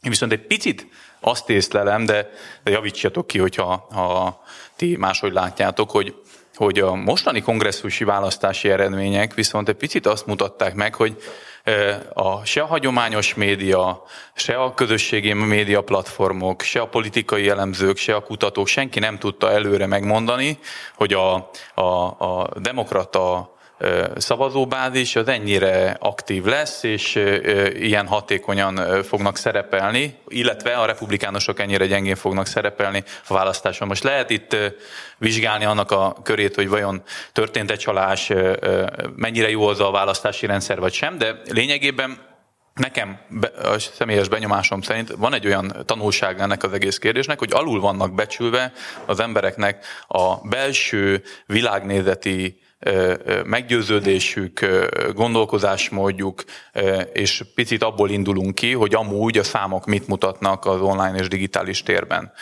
Erre nyilván kiváló példa volt Jakab Péternek az álmokfutása, azzal kapcsolatban, hogy ő azt hitte, hogy ugye ezek a számok, ezek szavazatokra váltatók. Nekem egy picit az a tanulság kezd leülepedni, és talán, hogy kis optimizmust is vigyek a beszélgetésünkbe, hogy az emberek kezdenek tele lenni azzal, hogy túl sok hír, túl sok információ, túl sok tartalom van. Nem tudom, hányan vannak itt a közönségben, akik már elmentették, hogy a 25. podcast beszélgetést meg szeretnék majd valamikor hallgatni, de idejük sose lesz rá. Túl sok jó tartalom születik, és túl kevés időnk van, hogy azt elfogyasszuk. És csak arra akarok utalni, hogy az emberek telítődnek szerintem egy idő után ezzel a sok-sok újdonsággal, viszont keresik azokat a hiteles, megszűrt platformokat, forrásokat, akikhez kapcsolódva, kötődve, ráhagyatkozva, rábízva magukat tudnak végső soron tájékozódni, és ezért én szerintem a hagyományos újság ilyen szempontból még nincs veszve, csak egy picit át kell alakulnunk. Az optimizmus volt csak annyit, hogy ha nem lennék optimista, akkor 60 évesen nem csinálnám ezt a szakmát. Az érdekes, amit mondasz, és abszolút tetten érhető, gyakorlatilag minden nagy választás, akár magyar, akár Egyesült Államokbeli után a médiában azért vannak ilyen a trauma pillanatában önleleplező módon őszinte hangok, hogy 16-ban láttam először, amikor Trumpot megválasztották, és másnap a mainstream amerikai média publicistái kérdezgették egymástól az újság hasábjain kétségbeesve, hogy hát milyen országban élünk, hát ez hogy lehet, hát, hogy ennyire nem ismerjük, hogy itt ülünk az északi, vagy a keleti, vagy a nyugati parton, és akkor Kentuckyban, meg Georgiában, meg Louisianában, meg emberek tök más gondolnak, hát ez valami botrány. Kicsit hasonló élmény volt most áprilisban ugye a vidéki Magyarország felfedezése bizonyos bizonyos médiumok képviselői számára, meg szavazatszámláló segítők számára. És csak arra gondolok, hogy ez az állandó félremérés, meg hogy meglepetések vannak a választások, ez nem amiatt van, mert a társadalom ilyen mértékben egymástól elkülönülő közösségekből, meg egyéni atomizált tagokból áll, amelyek nem kizárólag az online kommunikáció hatására jöttek létre így, de az online kommunikáció ezt a folyamatot felerősíti, a polarizáltságot felerősíti. Látszólag ma Amerika társadalma erőszakosabb, mint valaha a polgárháború óta. Csak azt nem tudom én eldönteni, hogy most az online kommunikáció hatására, hogy mindenki beszélhet, ez végül is, ami eddig is volt, az vált láthatóvá, vagy az online kommunikáció ezt a jelenséget felerősítette, és azért a magyar társadalom is hasonlóképpen polarizált. Most bármilyen közéleti tartalom megjelenik a Facebookon, elég elolvasni alatta a komment folyamot. Hát ott nem értelmes beszélgetés zajlik soha, egyszer se, véletlenül sem. De lehet, hogy erre korábban sem voltunk képesek, csak éppen nem volt meg az a platform, ahol idegen emberek egymást el tudnák küldeni a melegebb éghajlatra. Tehát, hogy valójában az optimista megközelítésed az számomra szimpatikus, sőt kívánatos lehet, csak nem vagyok benne biztos, hogy e felé megyünk, és az is igaz, hogy szerintem mindig lesz igény színvonalas tartalomra, elmélyült tartalomra, komoly oknyomozó tevékenység nyomán létrejövő médiatartalmakra. Csak abban nem vagyok biztos, hogy ez az internet, amelyik a 90-es években a nagy felszabadulást ígérte, mindenki ingyen beszélhet, mindenki ingyen hallgathat másokat. A demokrácia tökére fejlődik, hiszen immáron tömegek közvetlen részvétele nyomán formálódnak majd közpolitikai döntések és más fontos demokratikus pillanatok. Valójában nem azt fogja előidézni, hogy a minőségi tartalom az ugyanúgy az eliteknek a luxus termékévé válik, majdani fizetős hozzáférés meg egyebek formájában, mint ahogy mondjuk a 19. században a nyomtatott könyvek. Érdekes, amit mondtál, mert elsősorban azért, mert az jutott eszembe, hogyha megnézed, ugye, hogy mit jelent a médiatörvény, mit jelent a sajtótörvény, akkor az tulajdonképpen egyrészt kijelöli a lehetőségeket, biztosítja az alapjogokat, sajtóvélemény, szólás és egyéb szabadságot, ugyanakkor meghatározza a kereteket is. És ebből a szempontból azért fontos, mert ezt emberek, politikusok találták ki, építették föl, vitatták meg, hozták létre. Ami most történik ebben a médiavilágban, és itt nem a tradicionális médiára gondolok, itt az algoritmusok cenzúrája zajlik. Az algoritmusok csinálják a sajtótörvényt. És ha belegondolsz, például a Twitternek a megvásárlása, hogy hozzunk egy egészen távoli példát, Elon Musk azzal indult be, hogy ő visszaállítja a sajtószabadságot. Szóba jött Trump is, ugye? A sajtószabadság és a véleményszabadság és a szólásszabadság megsúfolása volt bizonyos értelemben az, amikor Amerika első emberét kizárták a Twitterről. És ugyanez addig, amíg az emberek között nem az online térben zajlott a kommunikáció, hanem fizikai érintkezés révén és beszélgetéssel, annak következtében lehetőség volt egyrészt a vélemények közvetlen ütköztetésére, nem csak egy véleménybuborékon belül, hanem azon kívül is, és valamiféle konszenzusnak, valami minimumnak a kialakítására. Amire azt mondtad, hogy szerinted a Facebookon minősíthetetlen például a komment folyamnak a színvonala, ez azt jelenti, hogy a vélemények minimuma a minősíthetetlen szintjén állt meg, mert ugyanabban a véleménybuborékban ugyanazok az emberek ugyanolyan alapon viszonyulnak bizonyos kérdéshez. Most innentől kezdve viszont akkor egészen vérfagyasztó irányba mozdul el a dolog. Gábor, hozzányúltál a mikrofonhoz, beszélj! Figyeltem a dramaturgiát, hogy vérfagyasztó, és rám mutattál, tehát hogy Vagy akkor valami vérfogyasztó dolgot kellene mondani. Kezdem inkább valami üdvözítőbbel, hogy azt mondtad, Máté, hogy annyi sok jó tartalom van, hogy életünk végig nem tudjuk elfogyasztani. Ez egy impulzust adhat az orvostudomány fejlődésének, hogy az örök élet és hasonló lépcsőket érjük el, de nem akarok ironizálni. Szerintem nem tudom, István, te vagy a hibás azért, hogy mindig olyan beszélgetésbe keveredek, hogy nekem kell a realistának lenni. És te vagy a machiavellista ezekben a beszélgetésekben. Hát vagy éppen mindig. Mindenki álmodozó, mert hogy én azt gondolom, hogy itt egy siratást végzünk. Siratjuk a tekintélyeket, siratjuk a minőségi tartalmakat, siratjuk a régi világ hadoszlopait, pedig szerintem nem ennyire tragikus a helyzet, és sohasem volt olyan idealisztikus, mint amit felvázolunk az elbeszélgetéseinkben.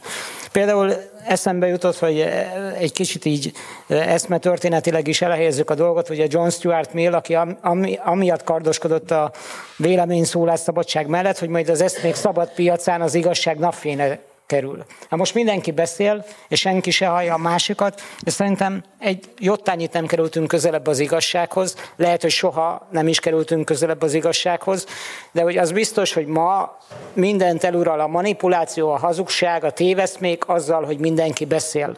És ez magyarázza az amerikai választások eredményeit is, mert a kutatások az igazságot próbálják kideríteni, holott a káoszt, meg a hazugságot, meg a manipulációt kellene megérteni. Ezért előrejósolhatatlanok a választási eredmények szerintem. Mert mindenki ferdít, mindenki hazudik, mindenki elrejti a preferenciáit. És szerintem ez az adottsága ennek a világnak, ezzel nincs mit kezdeni. És azt gondolom, hogy mindig voltak siránkozások. De hogy nem érzem tragikusnak mindennek ellenére a helyzetet, hanem azt gondolom, hogy az emberi képzelőerő, a kreativitás mindig feltalálta a maga útjait. Egyébként nem beszélhetnénk olyan léptékű ugrásokról, akár az orvostudomány, akár a szellem területén, mint amiket végrehajtottak, mert mindegyik változás valaminek véget vetett. És szerintem abban egyetérthetünk, hogy most is valamilyen változásnak vagyunk a tanúi. Az biztos, hogy ez az egész embert érinti.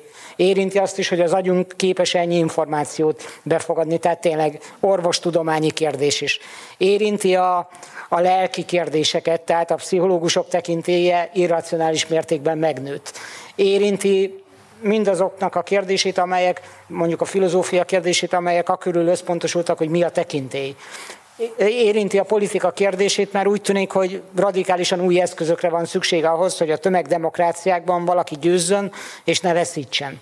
És azt gondolom, hogy megérne monográfiákat ez a helyzet, amit majd elő lehet fizetni, mint régen a pornócsatornákra. Csak most a pornó mindenki számára hozzáférhető, és a minőségi tartalomért kell majd fizetni. Tehát egész egyszerűen csak az előjelek fognak megváltozni, de az emberi elme, a kreativitás, az, hogy az ember közösségi lény, el akar érni a közösségbe célokat, például politika révén, ezek nem fognak megváltozni. Tehát az emberi természet alapstruktúrája nem fog megváltozni, csak az eszközök, a technológia kényszerít rá minket arra, hogy más módokon keressünk utat a saját igényeinknek. Hogy egy szíjú közmondást mondjak, a farkas természete az, hogy harap. Az embernek is az a természet, hogy gondolkodik, beszél, cselekszik, közösségi céljai vannak, el akarja érni, ez nem fog változni. Úgyhogy én optimista vagyok itt a siránkozásaink közepette. Csak egész egyszerűen azt gondolom, hogy lépést kell tartani a világgal, vagy ahogy főigazgató azt mondta, elébe kell vágni.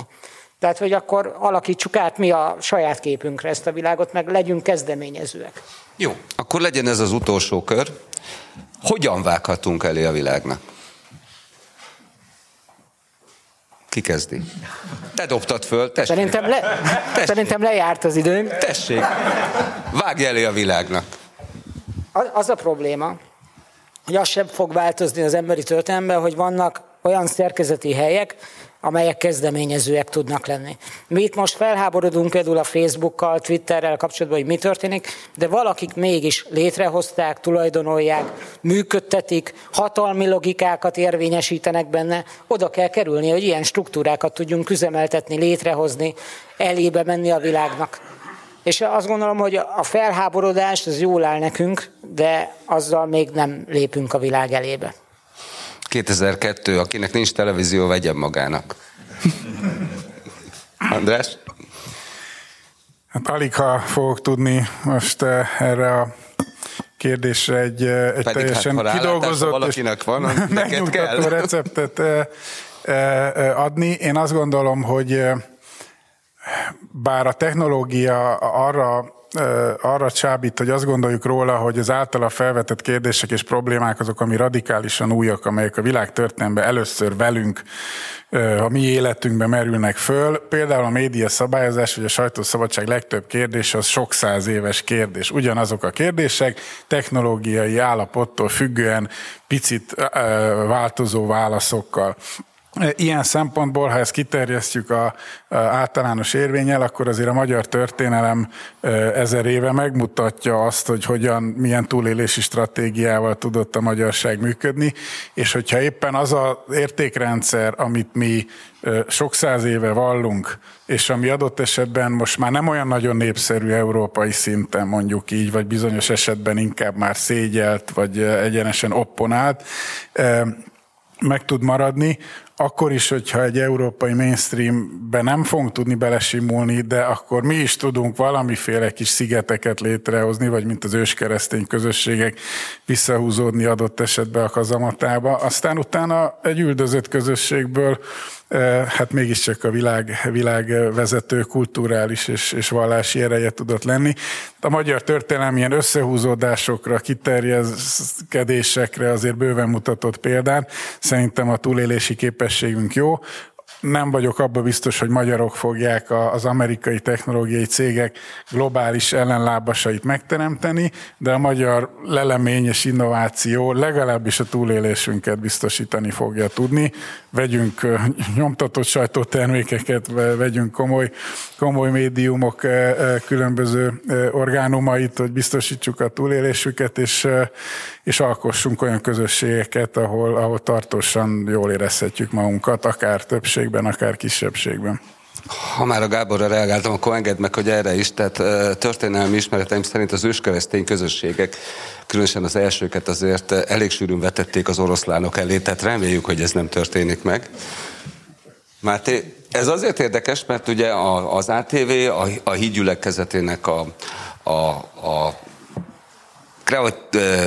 kommunikációs és média kreativitása az valóban egy nagyon komoly fejlődést eredményezett az utóbbi. Hát, amikor a gyülekezet képbe jött az ATV-nél, akkor az ATV, most nem akarok csúnyát mondani, egy súfni tévé volt. Nagyon kezdetleges eszközparkkal, valamekkora nézettséggel, csődközeli helyzetben. És az, hogy volt egy vízió akkor mind a közösségben, mind a Hit Gyülekezete vezetőjében, meg akik ott dolgoztak azokban is, és szorgalmasan, bátran egyébként elkezdtek belefektetni energiát és pénzt, ez kitermelte egyébként egy nagyon-nagyon sikeres tévécsatornát és média holdingot most már az ATV-nek a brandje alatt. Tehát én egy picit az ATV-t akartam egyébként is felhozni, hogy lehet elébe vágni, hogy nagyon sok támadás éri az ATV-t. Jobbról azért, mert baloldali tévé, ellenzéki tévé, miért szerepel ott ennyi ellenzéki politikus, és miért ilyen témákat dolgoznak föl. Baloldalról azért éri, vagy ellenzék részéről azért éri támadás a tévét, mert miért szólalhatott meg bármilyen újságíró, miért hívják be azokat a vendégeket, akiket behívnak, miért fogalmaznak meg kritikát az ellenzékkel szemben egy ilyen tévébe, hiszen ilyet nem szabad. Mégis az ATV belőtte magát egy ilyen, most lehet, hogy furcsán fog hangzani, de egy ilyen centrista álláspontra, ahol lehet ide is kritikát fogalmazni, oda is kritikát megfogalmazni. Látszik egyébként a nézettségi adatokból, hogy erre a társadalomban van igény. Hiába a hangzavar arról szól, hogy itt csak a szélsőségekre van igény, itt csak a radikalizmusra van igény, csak az ökochamber, vagy hogy mondják ezt az ilyen búrákra, véleménybuborékokra van szükség.